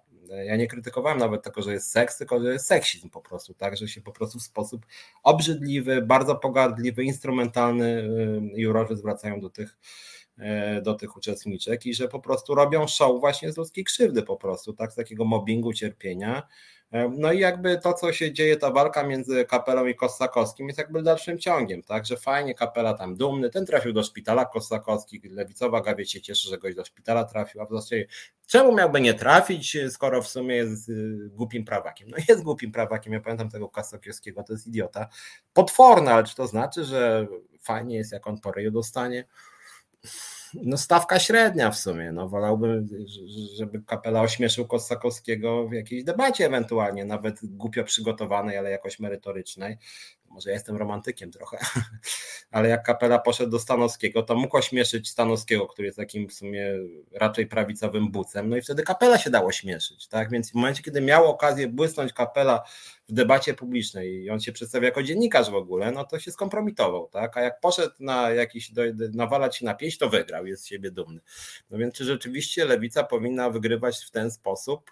Hmm no mam wątpliwości. Katarzyna Zaręba-Niedźwiecka pisze 100 tysięcy, faktycznie nic nie wiem o tej walce. Słuchaj Katarzyno, to są to jest pierwsza walka, natomiast ludzie, którzy tam są już jakoś rozpoznawani, to są straszne pieniądze. Straszne pieniądze, ponieważ to jest niestety popularne. No to jest właśnie taka rozrywka dla gawiedzi, taka wzorcowa, kiedy po prostu, co więcej, powiem wam ze smutkiem, że gdyby tam krew się bardziej lała i ludzie czasem umierali, to pewnie jeszcze większa byłaby oglądalność. No i co w związku z tym? To znaczy, że mamy wychodzić naprzeciwko właśnie oczekiwaniom rynku, co mamy już doprowadzić do tego, że, e, że, że, że, że mają być na przykład na śmierć walka, tak, że mają się mordować ludzie, tak, że i wtedy będzie, o kurde, jak się mordować, to to podwyższymy stawki, prawda, razy cztery i zwycięzca dostanie milion, nie? Tak? Albo, albo jakaś, albo nie wiem, twarda pornografia z elementami na przykład przemocy brutalnej, tak? No są niektórzy bogaci lubią zapłacić za to, że za jakiś seks, gdzie grozi śmierć partnerce czy partnerowi, więc ja uważam, że to jest dosyć straszne generalnie, natomiast kasa jest rzeczywiście duża, więc ja do tego też mówię o tym, że nawalanie się na pieści dwóch nietrzeźwych kolesi i dostawanie za to jeszcze dużej kasy, to ma też taki wpływ demoralizujący, tak? Bo później ogląda taki dzieciak, no okej, okay, mogę brzmieć moralizująco, rzadko mi się to zdarza, ale w tym wypadku chyba tak. Ogląda to jakiś dzieciak i nie wiem, matka czy ojciec mu tłumaczą, wiesz, co fajnie jakbyś był, nie wiem, lekarzem, to taki prestiżowy zawód, nie? I bardzo potrzebny społecznie, albo pracownikiem socjalnym, nie? No to wiesz, słuchaj, pomagać ludziom to jest wspaniała sprawa, nie? On powie, wiesz co, mama, kurde, ten pracownik socjalny to zarabia 2800 na rękę, to będę się męczył, stresował, a tutaj, prawda, mogę po mordzie się pobić z jakimś tam kolesiem, dostanę 100 tysięcy, cztery walki odbędę, nawet raz przegram, to tam trafię do szpitala, przeżyję, ale będę miał swojej mamusiu pół miliona, nawet się z tobą podzielę, nie? No nie jest to fajne moim zdaniem.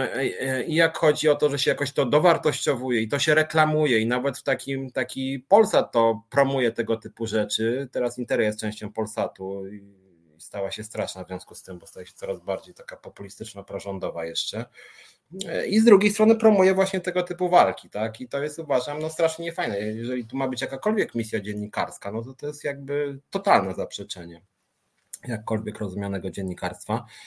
E, Darek Bielecki, prawdopodobnie poziom intelektualny widzów adekwatny do poziomu tych pajaców. Najgorsze, że takie głupoty mają więcej widzów niż ludzi biorących udział w wyborach.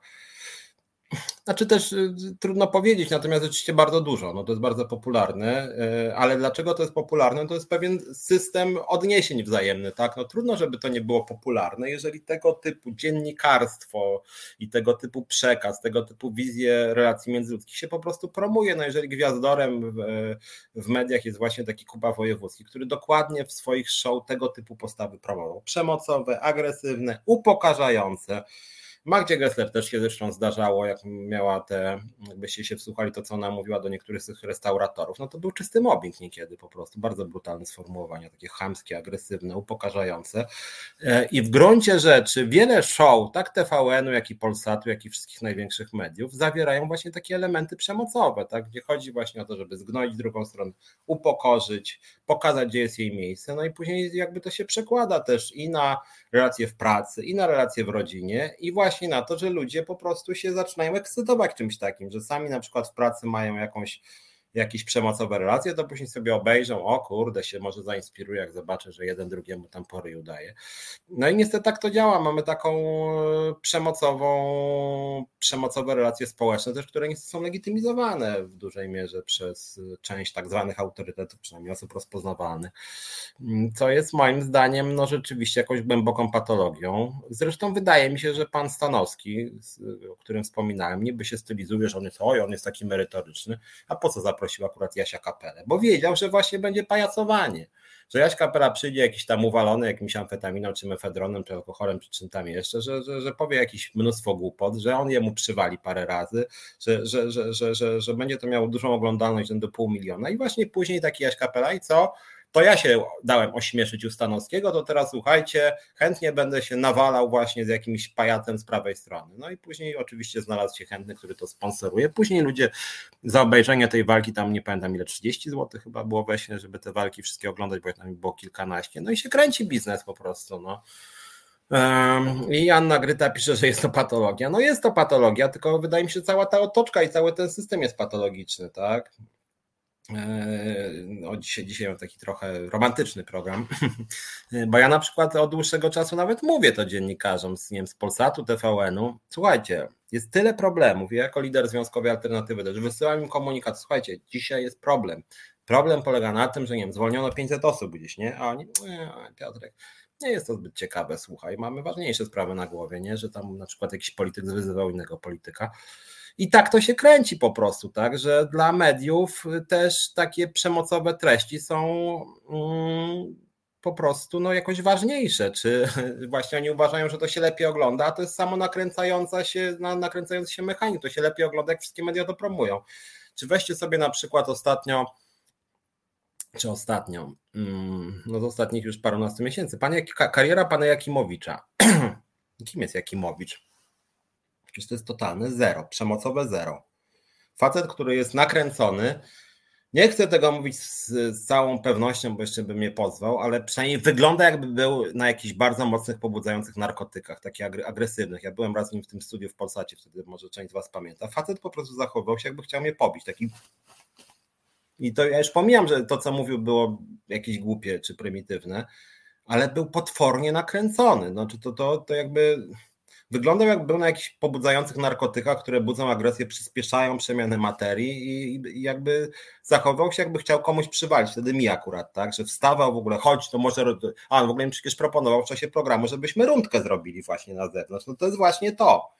Nie radzi sobie w debacie merytorycznej, w związku z tym podobnie jak ten kapela Kosakowski, więc gdybym ja się wpisywał w tą mm, narrację, która dominuje, też bym, tak? No to chodź Jakimowicz, to się będziemy naparzać. I co więcej, i wiele osób powiedział, o kurczę, ale, ale się będzie działo, Szumlewicz z Jakimowiczem, nie? Tutaj, no to już na pewno obejrzymy. No i tak niestety działają te media, że przy okazji ten Jakimowicz jest jakimś potwornym prymitywem, który nigdy nie powinien się pojawić w jakimkolwiek medium. Tak? Jeszcze z tego, co on tam pisał w tych swoich książkach, to on właśnie do więzienia powinien iść, jak on się tam chwalił, że jakąś kupił sobie jakąś nastolatkę poniżej 15 roku życia, więc w ogóle jakaś handel ludźmi i pedofilia w jednym. E, ale co to przeszkadza? W TVP go cały czas promuje. Nie wiem, czy słyszeliście ostatnio Ostatnio jak się e, Sekielski powiedział, że jego żona cierpi na depresję, to, to Jakimowicz powiedział, że on się bardzo cieszy i bardzo dobrze i także cierpi na depresję, niech tak dalej cierpi sobie. I co? Nic. TVP uważa, że spoko, koleś cieszy się z czyjegoś cierpienia, to misja, tak? Misję ma wpisaną TVP. E, I to jest właśnie misja pana Jakimowicza, ale generalnie Jakimowicz właśnie do tego pasuje, tak? Znaczy on nawet nie musi, on nawet nie musi iść na ten ring tego MMA, dlatego że właściwie jego przekaz jest wyłącznie przemocowy. Znaczy facet jest tak głupi, że on po prostu właściwie jakby taka czysta agresja, tak? Nic więcej nie ma, jakieś wyzwiska, groźby, e, jakieś kłamstwa, pomówienia, tak? No to właściwie jest jedyny, ale on bardzo do tego pasuje, tak? W związku z tym no gdyby nie to, że Jaś Kapela jest y, szczuplejszy znacznie, no to, to by pasował. To Jaś Kapela mówi, że już jakieś kolejne dwie walki chętnie by miał. No to po prostu to będzie, to będzie Jaś Kapela, który tam pajacuje kontra jakiś pajac typu Jakimowicz właśnie, tak? I, I tak się będzie kręcić ta debata publiczna. I niektórzy sobie kpią, że o, to może teraz niech będą walki, a nie jakieś debaty w merytoryczne czy medialne i to się może trochę to idzie w tym kierunku niestety, tak? Że wybierze się trzech najgłupszych na lewicy, trzech najgłupszych po prawicy, trzech najgłupszych w centrum i będą się naparzać po gębach między sobą i wszyscy będą mieli radochę, nie? No słabe to jest rzeczywiście, tym bardziej, że oczywiście no, w tej walce o nic więcej nie chodzi poza przemocą właśnie, no o to tutaj chodzi, prawda? Chodzi o przemoc, o to, że ktoś tam komuś przywali mocniej. Darek Bielecki prawdopodobnie poziom intelektualny widzów E, aha, to już, to już czytałem o tym, że no to no, tak jak mówiłem, to jest nakręcanie się e, stopniowe. E, Rafał Żelikowski był przecież całkiem znanym publicystą krytyki politycznej, no, no był, no, ale cóż. Anna Gryta, tak kanał sportowy, moment z wzięciem kasy był żałosny. Tam Anna Gryta przypomina, bo ten Stanowski w tym momencie, no to Jasiu, bo, to, bo, bo Kapela powiedział, że na kanale sportowym Stanowski zarabia, a a Stanowski wziął mu, wyciągnął 700 zł i mówi, a, wiesz co, to masz, weź tu 700 zł i to był taki gest pana wobec niewolnika, czy, czy klienta wobec prostytutki, a Jaś Kapela zachwycony, że dostał 700 od niego. No, no, no, słabo to wyglądało, no trochę żenujące to było rzeczywiście. Znaczy żenujące były obydwie strony i właśnie całe show było żenujące i obydwie strony zyskały, bo Stanowski dzięki temu przedstawieniu miał dużą oglądalność, a duża oglądalność akurat na YouTubie u nich to, to była też duża kasa. E, a z drugiej strony, a z drugiej strony Jaś Kapela wypłynął, o Jezu, jaki pajac, tak publicznie pajacować, no to nikt by się na to nie zdecydował. No i jakby poszedł i zgarnął i też na tym teraz już zrobił ze 100 tysięcy, czy tam nie wiem, 60. Więc no więc niestety tak to wygląda. Tralibert, bo Kapela to poeta, więc poezję mówią, my prosto tak nie zrozumieliśmy. Znaczy szczerze powiedziawszy, ja uważam, że Kapela wbrew pozorom, wbrew pozorom on jest sprytny dosyć, bo on sobie to przekalkulował, jemu chodzi o kasę, to znaczy on się po prostu się totalnie, e, totalnie skomercjalizował. Gitar Jam Session napisał, że się dopiero dowiedział o istnieniu tych dwóch panów. Wiesz to słuchaj, gitar, to nie, ja wiem, że większość społeczeństwa o tym nawet nie wie, chociaż akurat to był news, który był również na jakiejś właśnie wspominanej przeze mnie Interi.pl u góry czy na Polsacie, więc jednak no, ktoś tam się o tym dowiedział. E, ale ja mówię o postawach, nawet jeżeli tych dwóch panów nie znasz, to tego typu show jest niestety bardzo dużo. I to jest jakby też kierunek rozwoju e, części polskiej debaty publicznej, który niestety jest uznawany no przez dużą część też tych, tych naprawdę znanych komentatorów, typu właśnie na przykład mówię Jakimowicz, Kuba Wojewódzki, z różnych stron właśnie, nie, nie, to nie tylko ja mówię, że tutaj mam PiS czy coś, tylko z różnych, z tej liberalnej strony też, tak, że, że, że, że jakieś debaty merytoryczne to tam, a nie, tam bez przesady nie będzie dużej oglądalności, ale żeby ktoś się właśnie po gębach ponawalał, to, e, to czemu nie? Mm, Rafał Żelikowski, co zresztą mam za złe krytyce politycznej, że trzymała go u siebie. No cóż, nie, nie skomentuję. On zresztą chyba, ja nie wiem, czy on tam miał etat, ale no ale generalnie ten generowany przez niego przekaz moim zdaniem jest po prostu skrajnie prawicowy. Znaczy jest rzeczywiście takim wsparciem dla tego najbardziej miałkiego wymiaru debaty publicznej. Mm. E, Kwant, tak zwani politycy powinni okładać się argumentami, pomysłami na rozwój Polski, ale chyba kiepski jest na to popyt. No więc widzisz, Kwant, właśnie ja też jestem romantyczny, w tym sensie, że ja też tak uważam i nawet w tym programie tutaj w Resecie staram się co tydzień e, być właśnie bardzo argumentacyjny, tak, że właśnie jeszcze chciałem dzisiaj, jak skończę o tym Jasiu Kapeli, zrobimy sobie krótką przerwę, to przejdę do dyskusji o podatkach, więc chciałem e, Chciałem przeanalizować propozycje lewicy, PiSu swoje własne sformułować. Mówię o tym, jak zmieniać ustawę o związkach zawodowych, żeby ludzie byli bardziej chronieni. Mm, mówię o tym, jak poprawić sytuację pracowników skarbówki. No i właśnie, czy to jest jakieś nudne, czy mniej ważne od tego, że się kapela nawala po gębie z Kosakowskim? No, dla części społeczeństwa tak. Moim zdaniem ważniejsze jest to, czym ja się zajmuję. Mm. Szaman 035, tacy ludzie jak kapela nie przysługują się w przyspieszeniu legalizacji konopi w Polsce, to antyprzykład.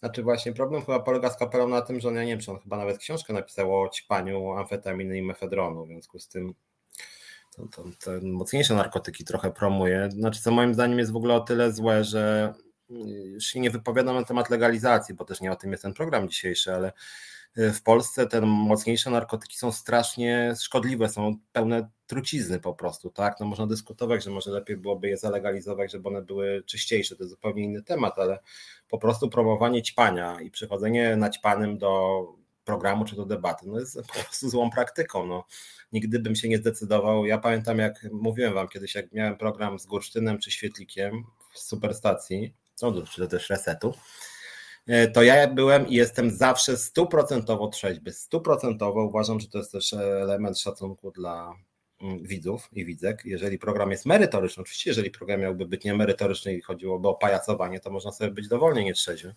ale jeżeli mamy poważnie traktować e, dziennikarstwo i przekaz, no to rzeczywiście się przygotowuję, analizuję, staram się spójnie wyrazić, żebyście mnie rozumieli, staram się odpowiedzieć na wasze pytania. W związku z tym, gdybym przyznać pany czy pijany, to byłby moim zdaniem wyraz braku szacunku dla was, widzów i widzek.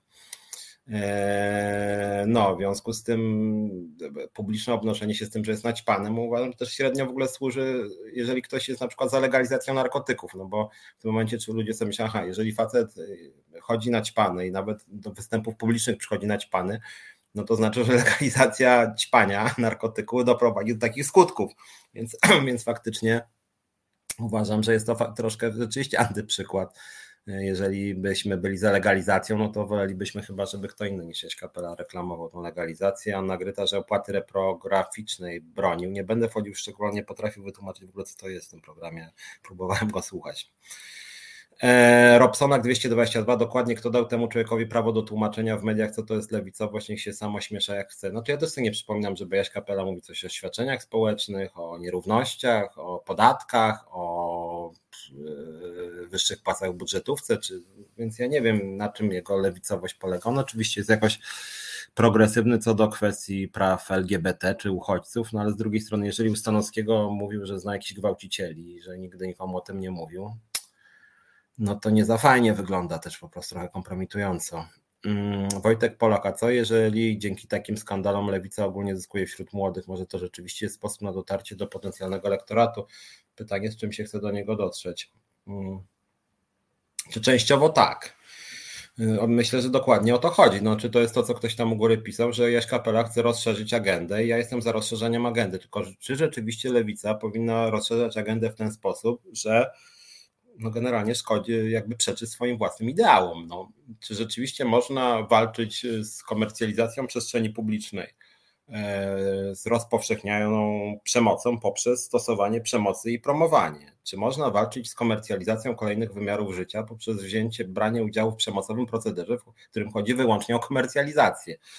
No bo na przykład przez różnego rodzaju skandale w ten sposób promuje się Konfederacja, tak? która robi różnego rodzaju filmiki, nagrania, jakieś prowokacyjne wystąpienia, jakiś tam z bronią się pokazuje Korwin czy jakiś inny pajac, no ale to jest zgodne z ich programem akurat, tak? Ten program jest moim zdaniem obrzydliwy, ale jest to konsekwentne, tak?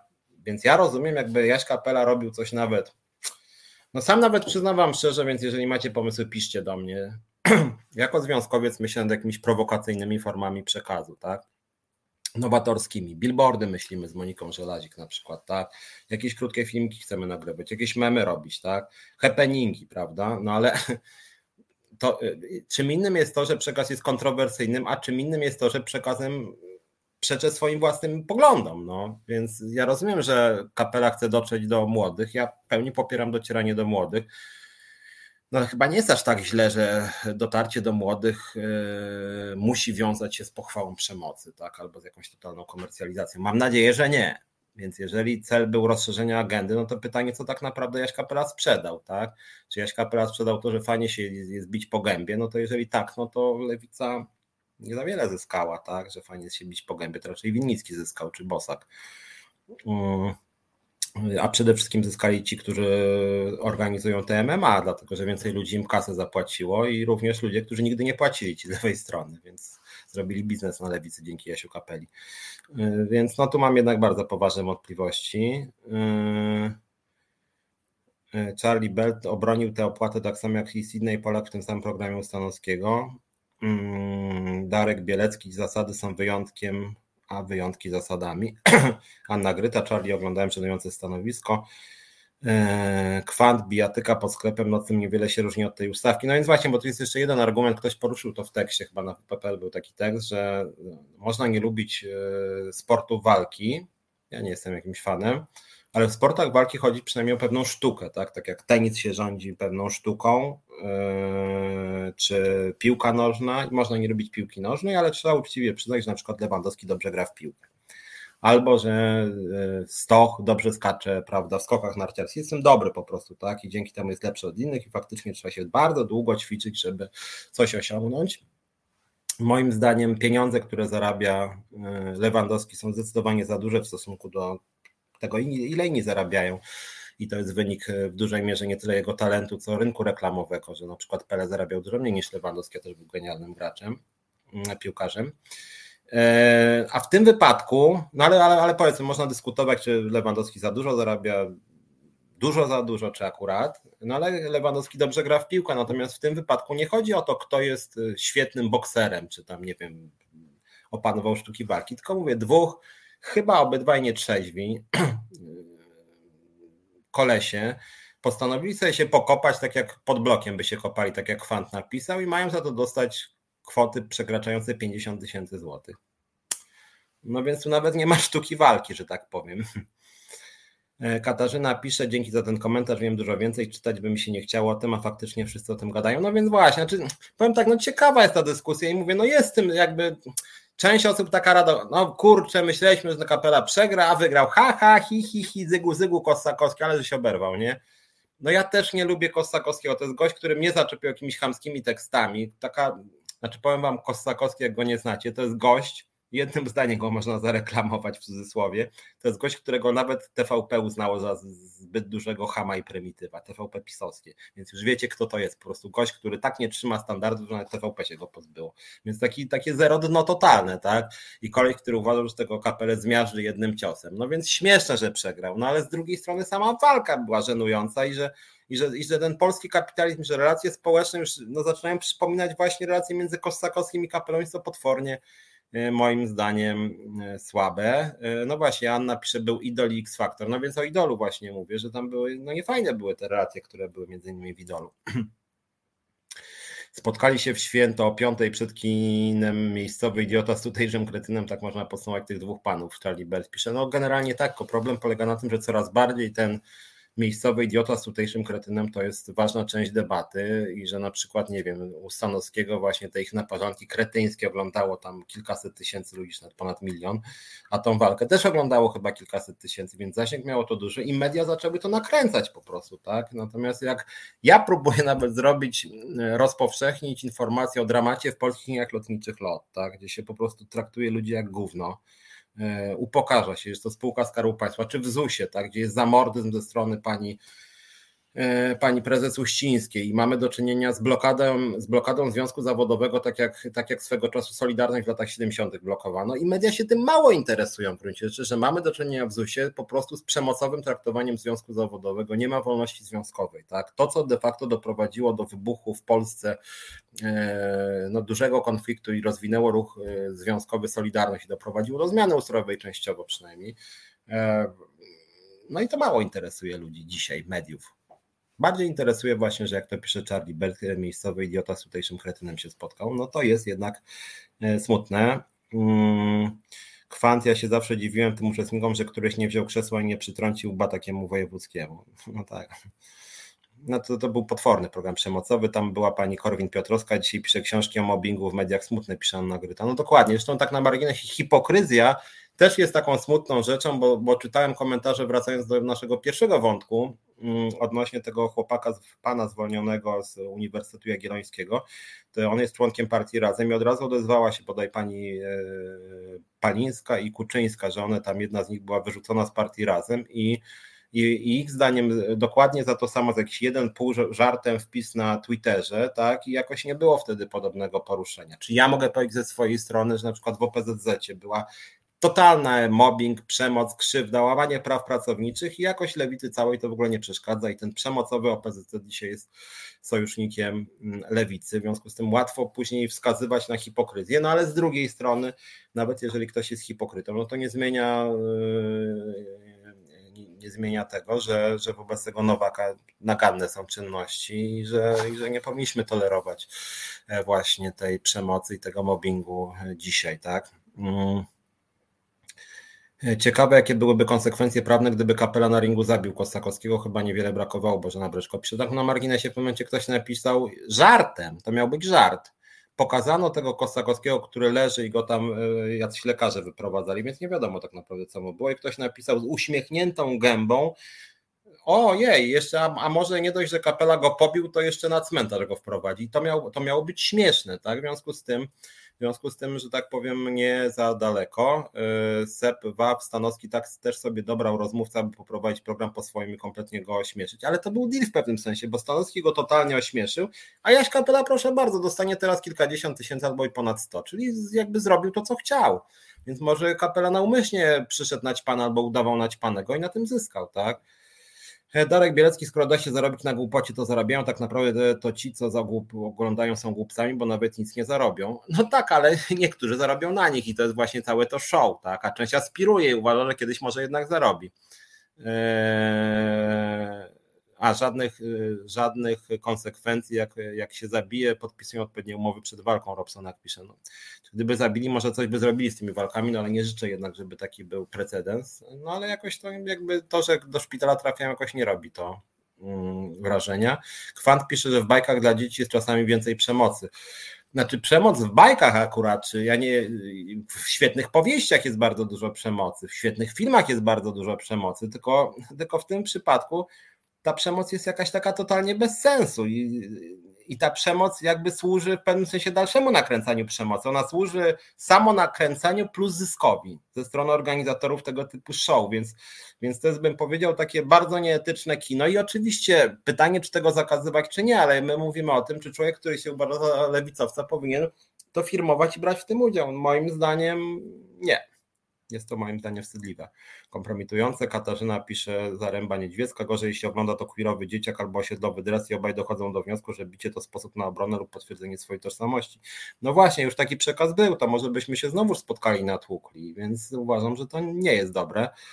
Eee, Charlie Belt Polsat już nie promuje, bo KSW odeszło od nich, ale przez lata promowali, ale z tego co pamiętam na stronach Polsatu, przynajmniej Interi, było dużo o tych walkach, więc nawet jeżeli to nie jest ich, to oni to reklamują, robią z tego, że tak powiem, newsy. Za transmisję tego bardziej jak Gitar pisze, chyba się dodatkowo płaci, dokładnie tak, chyba 30 zł tam się kupuje. Eee, E, Katarzyna, podziwiam reagowanie na te wszystkie show, tolerancja przemocy jest ogromna, w Polsce to fakt, trzeba to punktować. No tym bardziej Katarzyno, że na przykład w PRL-u PRL miał dużo wad, ale akurat nie było przyzwolenia na przemoc i na przykład mieliśmy prawie najmniej broni w całej Unii Europejskiej, no i niestety tutaj się to e, zmieniło i tą przemoc coraz bardziej się e, promuje. Słuchajcie, zróbmy może krótką przerwę, bo bo chciałem jeszcze porozmawiać trochę o podatkach, które obiecywałem, że, że podyskutujemy, ale widzicie, mówiliście, że temat jest E, ktoś tam wspomniał mało ciekawe, jednak komentarzy jest na ten temat bardzo, bardzo e, dużo, więc jakoś to jednak działa nam na wyobraźnię. Jednak nas, być może dyskusja na ten temat jest czymś potrzebnym, niekoniecznie brnięcie w to jest potrzebne, bo sama dyskusja uważam, że na ten temat rozmawiać warto i na temat granicy właśnie debaty publicznej, to jest moim zdaniem e, warto. Eee, Katarzyna pisze, ktoś dyskutował ostatnio u Sekielskiego rozrywkowej serii TV, gdzie był bohater chwalący się seksem z małolatami, czyli gadający o pedofilii. On ponoć zniknął, ale program dalej leci. Dużo jest takich niefajnych bohaterów, niestety również TVN, co jest oczywiście kompromitujące, no ale cóż.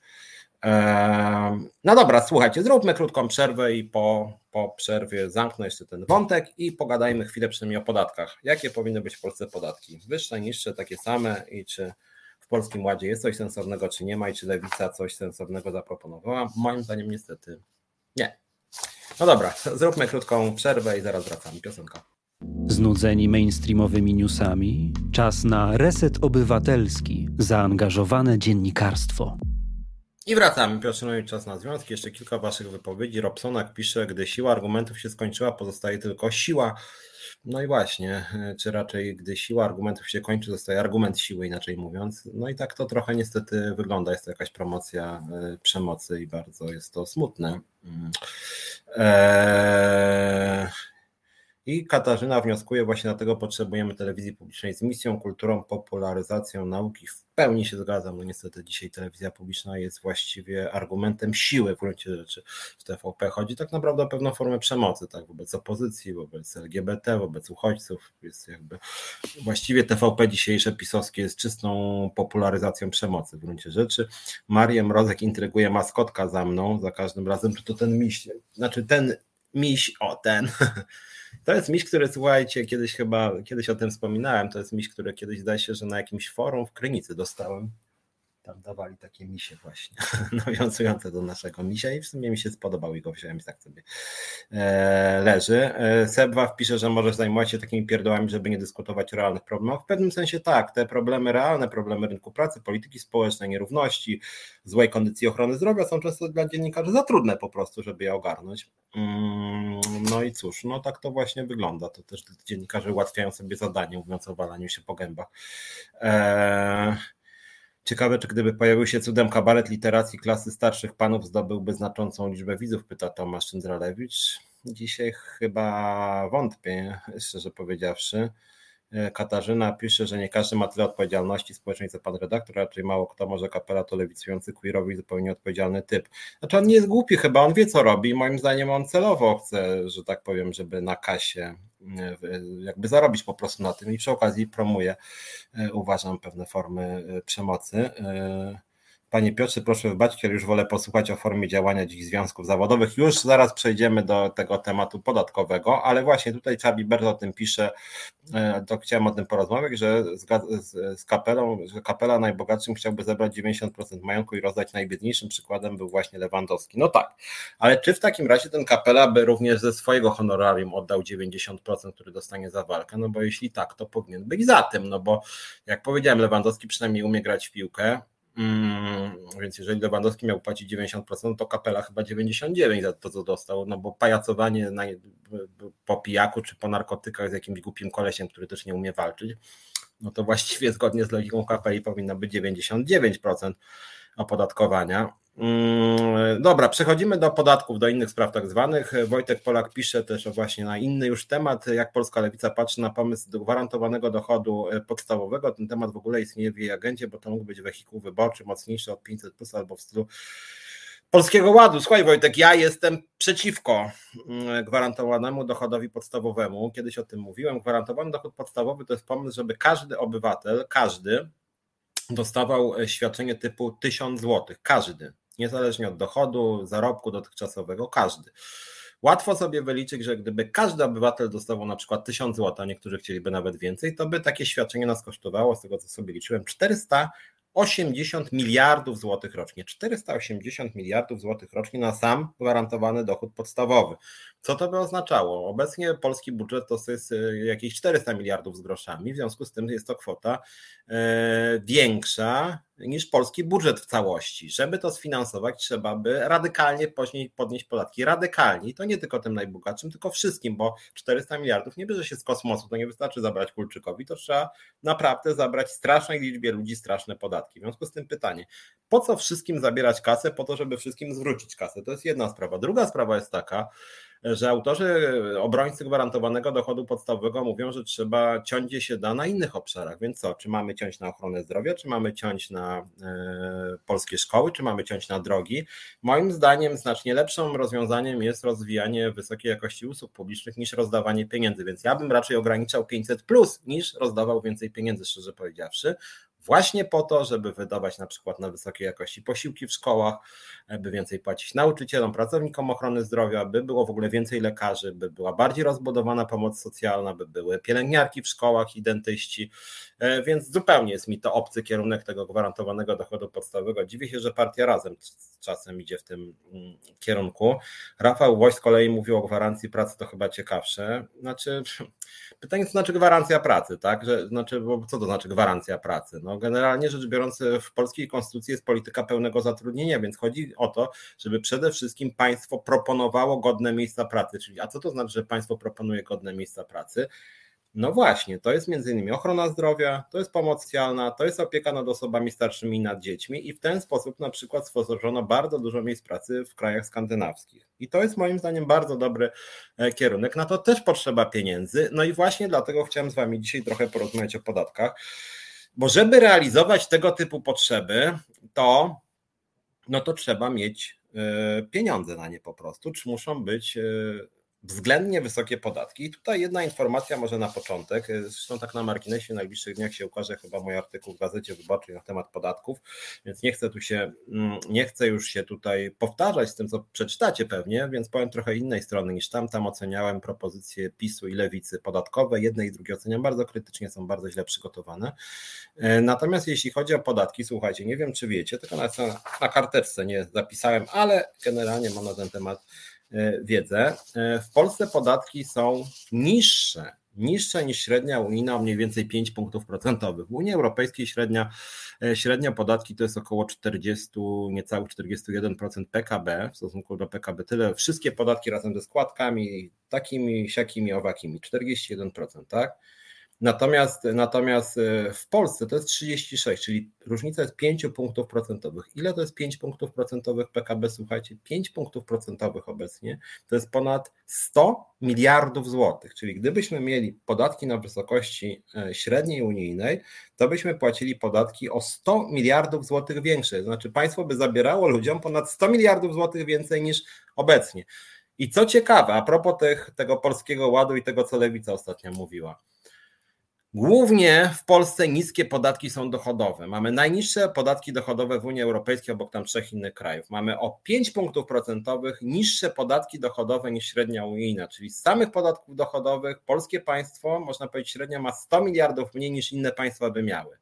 Mamy wyjątkowo niskie, niskie podkreślam, podatki dochodowe na tle średnich unijnych, a przypomnę Wam, że w Polsce jest tak, że z podatków dochodowych płaci się między innymi opłaca się samorządy. Więc jeżeli ktoś z Was by chciał radykalnego ograniczenia podatków dochodowych, obniżenia ich, to pamiętajcie, że głównie potężny cios jest w samorządy. Ja dlatego między innymi od początku samego, wbrew temu, co uważa nawet Lewica czy PO, byłem przeciwko, słuchajcie, przeciwko podnoszeniu kwoty wolnej do 30 tysięcy złotych, dlatego że moim zdaniem to jest potężny cios w samorządy i jeżeli nawet weźmiemy pierwszy model Polskiego Ładu, on się 10 razy zdążył zmienić, to, ale w tym ostatnim jest to samo, to samorządy tracą ponad 15 miliardów złotych rocznie. Samorządy. Samorządy, które już teraz są niedofinansowane, pracownicy samorządów zarabiają płacę minimalną, bardzo niska jakość tych usług samorządowych, bardzo niska jakość transportu e, publicznego, samorządowego właśnie, właśnie tego transportu, który pozwala dojeżdżać między innymi z małej miejscowości e, e, do pracy w większej nieco miejscowości i PiS chce jeszcze radykalnie uderzyć w finanse samorządów właśnie obniżką podatków, tym podniesieniem kwoty wolnej do 30 tysięcy, więc ja uważam po prostu, że na taką podwyżkę Polski nie stać po prostu, jest za dużo. Oczywiście PiS zastosował pewną sztuczkę księgową, prawda, że co prawda niby podniósł kwotę wolną do 30, ale wprowadził 9% e, odrębnej e, składki zdrowotnej i tak naprawdę kwoty wolnej od podatku w Polsce nie ma, dlatego że jednak płacimy te 9%, więc to jest kłamstwo po prostu, tak sobie pozamieniali.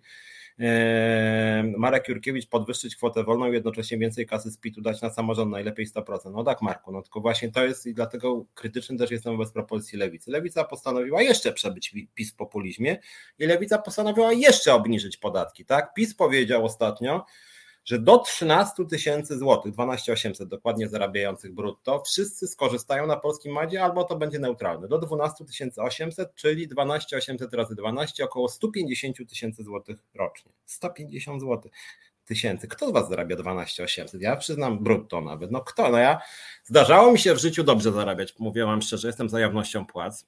I nie zarabiałem chyba nigdy tyle. Najlepsze moje zarobki to były y, parę lat temu, kiedy w Superstacji miałem program i wtedy zarabiałem na rękę jakieś 7,5. 7,5, czyli to jest y, trochę mniej niż 12,800, czyli nawet jak najlepiej w życiu zarabiałem, a wtedy uważam, że to było bardzo dużo te 7,5 na rękę, naprawdę dużo.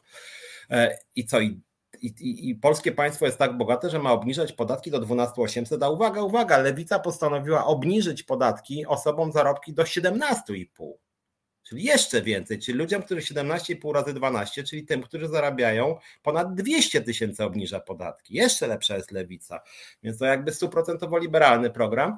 I jeszcze twierdzą, że to się, e, że, że trochę podniosą tym o wyższych dochodach, na przykład 30 tysięcy miesięcznie i dzięki temu budżet zyska. No słuchajcie, tak wesoło nie ma, dlatego że tych ludzi, którzy zarabiają w Polsce ponad 18 tysięcy złotych miesięcznie naprawdę jest niewiele. Więc jak ktoś uważa, że stąd ściągnie 25 miliardów złotych, nie.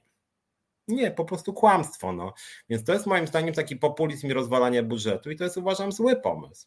Zresztą tak na marginesie, jak już mówię też o tych propozycjach lewicy, nie wiem czy wiecie, bo teraz jest jak wiecie podatek liniowy dla przedsiębiorców. Jeżeli ktoś jeżeli ktoś jest przedsiębiorcą B2B, ma jakby firma firma, tak jak w locie jest firma fikcyjna skądinąd, ale są tacy, to można się rozliczać według PIT-u zwykłego, czyli tych dwóch stawek 17,32, a można wejść w podatek liniowy 19%. I Lewica wpadła na pomysł, że ci, którzy są tymi przedsiębiorcami, co dzisiaj płacą 19%, będą zmuszeni, żeby przenieść się na CIT. A CIT Lewica postanowiła, że będzie E, zróżnicowane od 0 do 27%, tylko nie będę Wam mówił o szczegółach, o tym w tym tekście wyborczej napiszę, ale w propozycjach lewicy okazuje się, że większość tych przedsiębiorców, których średnie zarobki wynoszą 22 tysiące miesięcznie, że, że, że, większość ich zyska, będzie miało niższe podatki niż obecnie. Czyli krótko mówiąc, w tej wersji lewicy realna progresja podatkowa jeszcze spadnie. Czyli będzie jeszcze bardziej nierówno niż jest dzisiaj. Jeżeli oczywiście naszym celem jest zmniejszanie nierówności społecznych, moim zdaniem tak, bo te nierówności w Polsce są bardzo duże. Więc dziwię się, że i PiS i Lewica w gruncie rzeczy wprowadziły rozwiązania podatkowe, znaczy proponują rozwiązania podatkowe, które są generalnie niesprawiedliwe po prostu i szkodliwe przede wszystkim dla samorządów, które rzeczywiście, rzeczywiście są bardzo ważne i tu wiele ważnych usług. A i wracając do Marka Jurkiewicza, który mówił o tym podwyższeniu kwoty wolnej e, i więcej kasy z PIT na Marku, Generalnie rzecz biorąc, to jest tak, że z PIT-u jest, wbrew temu, co niektórzy mówią, jest bardzo dużo pieniędzy, jest łącznie ponad 150 miliardów złotych rocznie. Dotychczas tak było. Część z tego szła na składkę zdrowotną, która teraz będzie wyłączona, część szła na samorządy, część szła na, szła na budżet centralny. Jeżeli wszystko z PIT-u dasz na samorządy, a przy okazji obniżysz PIT poprzez podwyższenie kwoty wolnej, to jest potężny cios w PIT, jak podwyższysz do 30 tysięcy bez rekompensaty, no to co? No to wtedy budżet centralny straci 60 miliardów złotych. I skąd? I co 60 miliardów złotych? No to jak później na przykład podwyżki dla budżetówki? Ja jestem związkowcem, uważam, że skarbówka fatalnie opłacana, policja cywilna fatalnie opłacana, ZUS fatalnie opłacany, ochrona zdrowia leży i budżet powinien dopłacać, jeżeli nie chcemy jeszcze zwiększyć źródeł w NFZ. Komunikacja publiczna generalnie leży. Miały być nowe połączenia autobusowe, nie ma. Posiłki w szkołach uważam, że warto wprowadzić. Pielęgniarki powinny być w każdej szkole, dentystki w każdej szkole. To są wszystko miliardy. I co? I teraz zabieramy z PIT-u 60 miliardów? No nie, chyba nie, jeżeli, jeżeli oczywiście nam zależy na wysokiej jakości usług publicznych. Mi zależy. Dla Konfederacji to jest drugorzędne. Konfederacja mówi, likwidujemy w ogóle podatek dochodowy i nie każdy sobie sam o siebie się troszczy. Można mieć takie poglądy. No cóż, uważam, że są barbarzyńskie, uważam, że są szkodliwe, uważam, że są krzywdzące dla większości społeczeństwa, ale można. Natomiast jeżeli ktoś tak jak Włodzimierz Czorzasty albo Jarosław Kaczyński mówią, że tak, my tutaj obniżymy podatki o 50 miliardów rocznie plus e, jeszcze uruchomimy usługi za 100 miliardów, no nie, no to tak to nie, nie działa gospodarka, to jest nieuczciwe po prostu. No. Eee, no właśnie, pisze Anna Gryta, bo u nas jest tak kiepskie usługi publiczne, więc nie chcę płacić więcej podatków. Zamiast nie oczekuj lepszych usług, jak nie płacisz wyższych podatków. No właśnie, to jest pewien wybór po prostu. No. Jeżeli chcecie, moi drodzy, płacić niskie podatki, chcecie, żeby wszyscy płacili niskie podatki, to proszę bardzo proszę bardzo, tylko nie oczekujcie później, że ochrona zdrowia będzie działać, że, że, że, że szkoły będą dobrze funkcjonować. Ja jednak uważam, że pod, podatki powinny być wysokie, tylko w zamian powinniśmy mieć wysokiej jakości usługi publiczne. No niestety PiS rozwala kolejne usługi publiczne. Eee, I to, co robi z pieniędzmi ewentualnie z budżetu, to rozdaje je swojemu elektoratowi. To jest polityka społeczna, którą nawet jeszcze opozycja popiera, co też jest dla mnie jakieś szokujące, że oni te wszystkie świadczenia pisowskie popierają.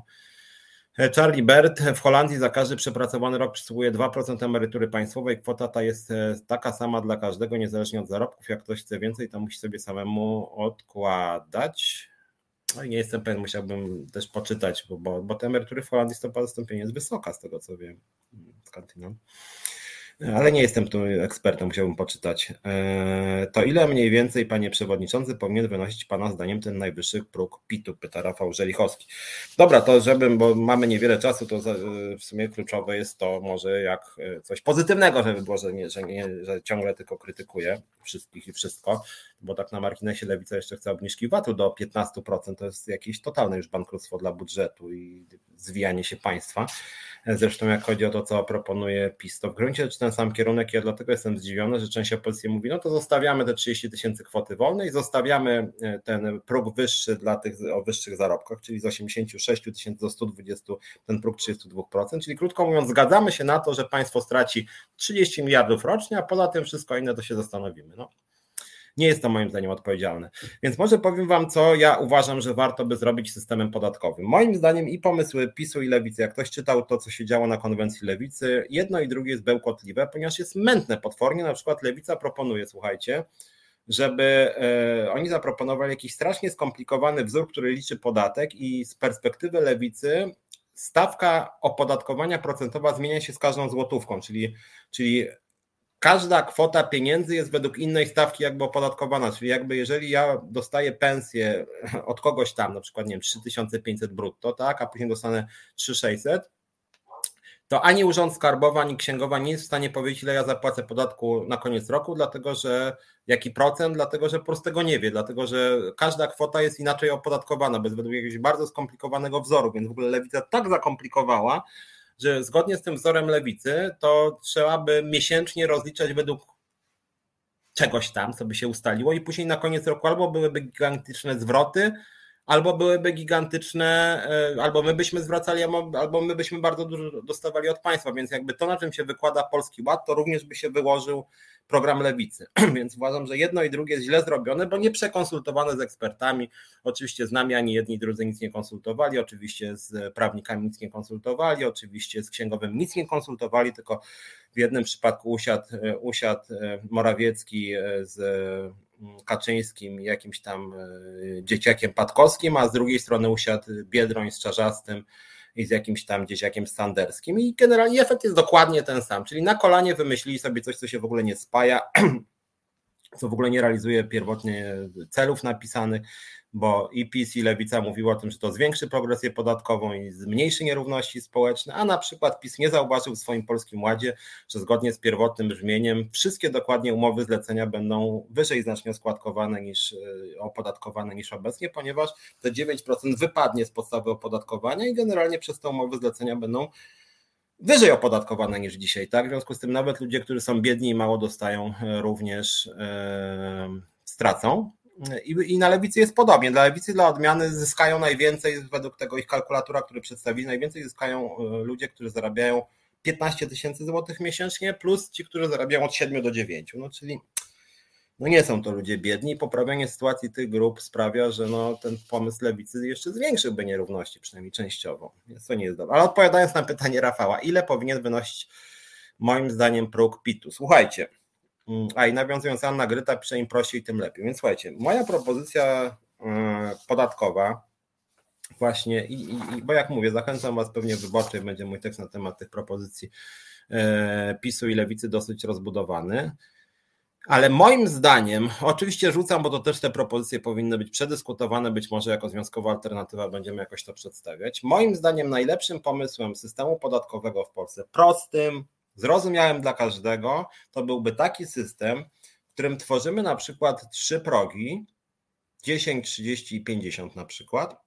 Mówię, trzeba by to wyliczyć, ale rzucam pewną propozycję jako punkt wyjścia. Eee i słuchajcie, wszystkie składki są wrzucone w podatki. Wszystkie. Czyli nie ma żadnej składki zdrowotnej odrębnej, żadnej składki emerytalnej. Wszystko jest w podatkach i państwo samo sobie później dzieli te pieniądze. Czyli nie ma, że jakaś. Czyli jeżeli ja na przykład mówię, że kwota wolna jest ileś, to ta kwota wolna jest ileś i, i, i obywatel sam sobie może to wyliczyć. Jeżeli ja mówię, nie ma kwoty wolnej, tylko najniższa stawka jest na przykład 10%, to obywatel sobie liczy. Ma 4000 zarobku, 10% z 4000 400 zł, tak? 3600 do ręki i dostaje 3600. Natomiast jeżeli dzisiaj PiS mówi, słuchajcie, kwota wolna 30 tysięcy, no to taki przeciętny Kowalski sobie myśli, zaraz 2000 y, zarabiam czyli, czyli krótko mówiąc, 2500 miesięcznie jest wolno od podatku, czyli jak mam 2500 brutto, to powinienem do ręki dostać 2500 brutto e, na rękę, nie? Ale tak nie jest, dlatego że w Polsce jest wyodrębniona składki, składka emerytalno-rentowa i teraz też składka zdrowotna. W związku z tym, jeżeli ja miałbym zarabiać 2500 zł brutto, to po reformie pisowskiej 2500 zł brutto to jest mniej więcej 1700 rzucam, teraz 1700 na rękę. Czyli realnie podatek dla osoby, łącznie opodatkowanie państwa wynosi 20 parę procent. Tym bardziej, że jeszcze płaci pracodawca. W związku z tym kwota tak zwana brutto brutto, czyli koszty pracodawcy, dotychczas był de facto podatek liniowy 40%. Znaczy jakbyście sobie wpisali zarobek, jak zarabia się 4000 zł miesięcznie, to pracodawca płaci 40%. Jeżeli się zarabia 100 tysięcy, to również 40%, między innymi dlatego, że jest tak zwana zasada trzydziestokrotności, to znaczy po przekroczeniu trzydziestokrotności średniego miesięcznego wynagrodzenia przestaje się płacić składki emerytalno-rentowe, czyli mamy de facto składki są dla najbogatszych najkorzystniejsze, oni po prostu przestają płacić. W związku z tym Bożena pisze bardzo dobry plan, 10, 30, 50 składki wliczone, co z ulgami, zasiłkami, strasznie dużo tego mam. Więc ulgi w ogóle możliwie warto jest kasować. Ulgi powinny być zastąpione po prostu świadczeniami. Jeżeli uważamy, że coś powinno być darmowe czy finansowane przez państwo, to finansujmy to przez państwo. Natomiast system, w którym, tak jak mówię, niech to będzie 10, 30, 50 od niższych kwot niż dzisiaj, niższych podkreślam, czyli na przykład nie 0, tylko 10, od każdej kwoty płacimy 10%, e, ale w tym są składki emerytalne, rentowe i zdrowotne, jest to koszt pracodawcy, czyli jeżeli zarabiają pracodawcy 4000, on płaci 4000 zł, to przeznacza na polskie państwo, na przykład pierwszy próg, nie wiem, na przykład do, do 30 tysięcy jest 10%, później do 60 jest na przykład 30, czyli na przykład wypłaca mi, jak zarobię 30 tysięcy, to od tych pierwszych 30 tysięcy płaci się po prostu 10%, 10%. Później przekroczę stawkę, wchodzę w 30% i od każdej kolejnej kwoty 30%. Jak przekroczę na przykład, nie wiem, 150 tysięcy płacę 50%. Jak mówię, dzisiaj mamy liniowy 40% mniej więcej. Wszyscy tyle mniej więcej płacili. W związku z tym mamy bardzo prosty system. Do tego dostosować system księgowy w ten sposób, że na przykład każdy ma swoje konto w urzędzie skarbowym i, w momencie, kiedy pracodawca przelewa mi pensję, i przelewa składki, podatki, w tym wypadku składki są częścią podatków dla polskiego państwa, to ja mam swoje konto, w którym pracodawca widzi, ile ma zapłacić. Jeżeli przekroczę na przykład kwotę tego progu 10% czy 30%, to zaczynam więcej płacić. I pracodawca widzi, że o, ma już zapłacić od 30%, prawda? Więc prosty system, w którym jest na, na przykład rzucam, bo to trzeba przeliczyć. Na przykład 10, 30, 50. Na przykład albo 20, 30, 50. Mówię dzisiaj liniowe 40. Dzisiaj jest tak, że jak ja mam e, 1000 zł brutto brutto pracodawcy, to pracodawca od tego odprowadza 30%, przy zarobkach 1 trzeciej płacy minimalnej 30%. Więc moja propozycja jest taka, żeby dla tych małych kwot na przykład wprowadzić 10%, później po przekroczeniu pewnej kwoty 30% i po przekroczeniu 50%. Żadnych skomplikowanych algorytmów, wzorów, nie wiadomo czego, tylko prosty system i zarazem e, urzędy skarbowe widzą, ile ja mam zapłacić podatku i pracodawca od razu płaci. Pod koniec roku nie dostaje ani żadnego zwrotu, ani żadnej dopłaty, tylko po prostu co miesiąc płacę tyle, ile powinienem zapłacić, co by wynikało z tego parametru. Ulgi, różnego rodzaju zwolnienia odpadają i po prostu państwo finansuje e, to, co uważa, że powinno być darmowe, a nie tak jak dzisiaj, jak nie, ulga na internet. No jeżeli ma, państwo chce dopłacać do internetu, to może niech państwo po prostu finansuje w jakiejś mierze internet, tak? Jest tam na przykład jakaś ulga na krwiodawstwo, no to może niech po prostu dla tych krwiodawców państwo przeznaczy jakieś pieniądze zamiast robić ulgi sztuczne, prawda? Więc pod tym względem wydaje mi się, że no właśnie, bo że napisze pracodawca nie musiałby sprawdzać i obliczać, wystarczy prosty algorytm, który sam będzie potrącał. Więc, więc widzisz, Bożena, w tym wypadku chodzi mi o to, że po prostu każdy z nas ma konto. Zresztą już ma konto, bo pod koniec roku dostajemy pity. W związku z tym, jeżeli na przykład płacimy 10% na przykład do 30 tysięcy, a od 30 płacimy na przykład 30%, no to na przykład przelewa mi pracodawca pensję i chce zapłacić do urzędu skarbowego i jakby wysyła takie zapytanie. Pracodawca, pracownik zarobił w tym miesiącu to brutto, brutto, na przykład ja mam mu przelać 4 tysiące miesięcznie. No więc 4, 4 tysiące miesięcznie system pokazuje, że pracodawca ma zapłacić 10%. W momencie, kiedy, e, kiedy kwota 30 tysięcy jest przekroczona i na przykład również u innego pracodawcy, żeby było jasne, to system pokazuje PIP, pracodawco, masz już przelewać 30% od tej kwoty. Prosty system. Prosty, konkretny i bardzo progresywny. Wszyscy się w niego by wpisywali, byłaby realna progresja, a tak to mamy ulgi, wzorce, wyłączenia, ulga dla klasy średniej, jakieś skomplikowane wzory, jakieś tam nie wiadomo co i w konsekwencji mamy kombinatorstwo, mamy wkurzoną skarbówkę, mamy wkurzony ZUS, mamy wkurzone księgowe, i mamy obywateli, którzy w ogóle nie wiedzą o co chodzi, plus państwo, które się zwija. Więc wydaje mi się, że taki system, mówię, hasłowo byłby lepszy. Jak powiedziałem, nawet napisałem na ten temat tekst, myślę, że się nie niedługo ukaże w Gazecie Wyborczej, łącznie z tą argumentacją, dlaczego mi się nie podoba to, co zrobiła, zaproponowała Lewica, dlaczego mi się nie podoba Polski Ład, dlaczego one są w ogóle moim zdaniem źle pomyślane i źle zaproponowane. O, to chciałem takie swoje expose odnośnie podatku dzisiaj powiedzieć. No ale temat rzeka jest oczywiście, nie ukrywam też, uważam, że ta moja propozycja powinna być oczywiście przedyskutowana z partnerami społecznymi, księgowymi, prawnikami, pracodawcami, związkowcami, innymi, i wszelkimi innymi ekspertami, e, żeby to dopracować, ale uważam, że kierunkowo byłoby to dużo lepsze niż propozycje e, PiSu czy Lewicy. Słuchajcie, musimy kończyć. Mm, myślę, że za tydzień już będziemy mieć gości. Tak jak wiecie, lubię tak co 3-4 tygodnie samemu z wami sobie pogadać. Widzę, że no jednak ten Jaś Kapela trochę Was zainteresował.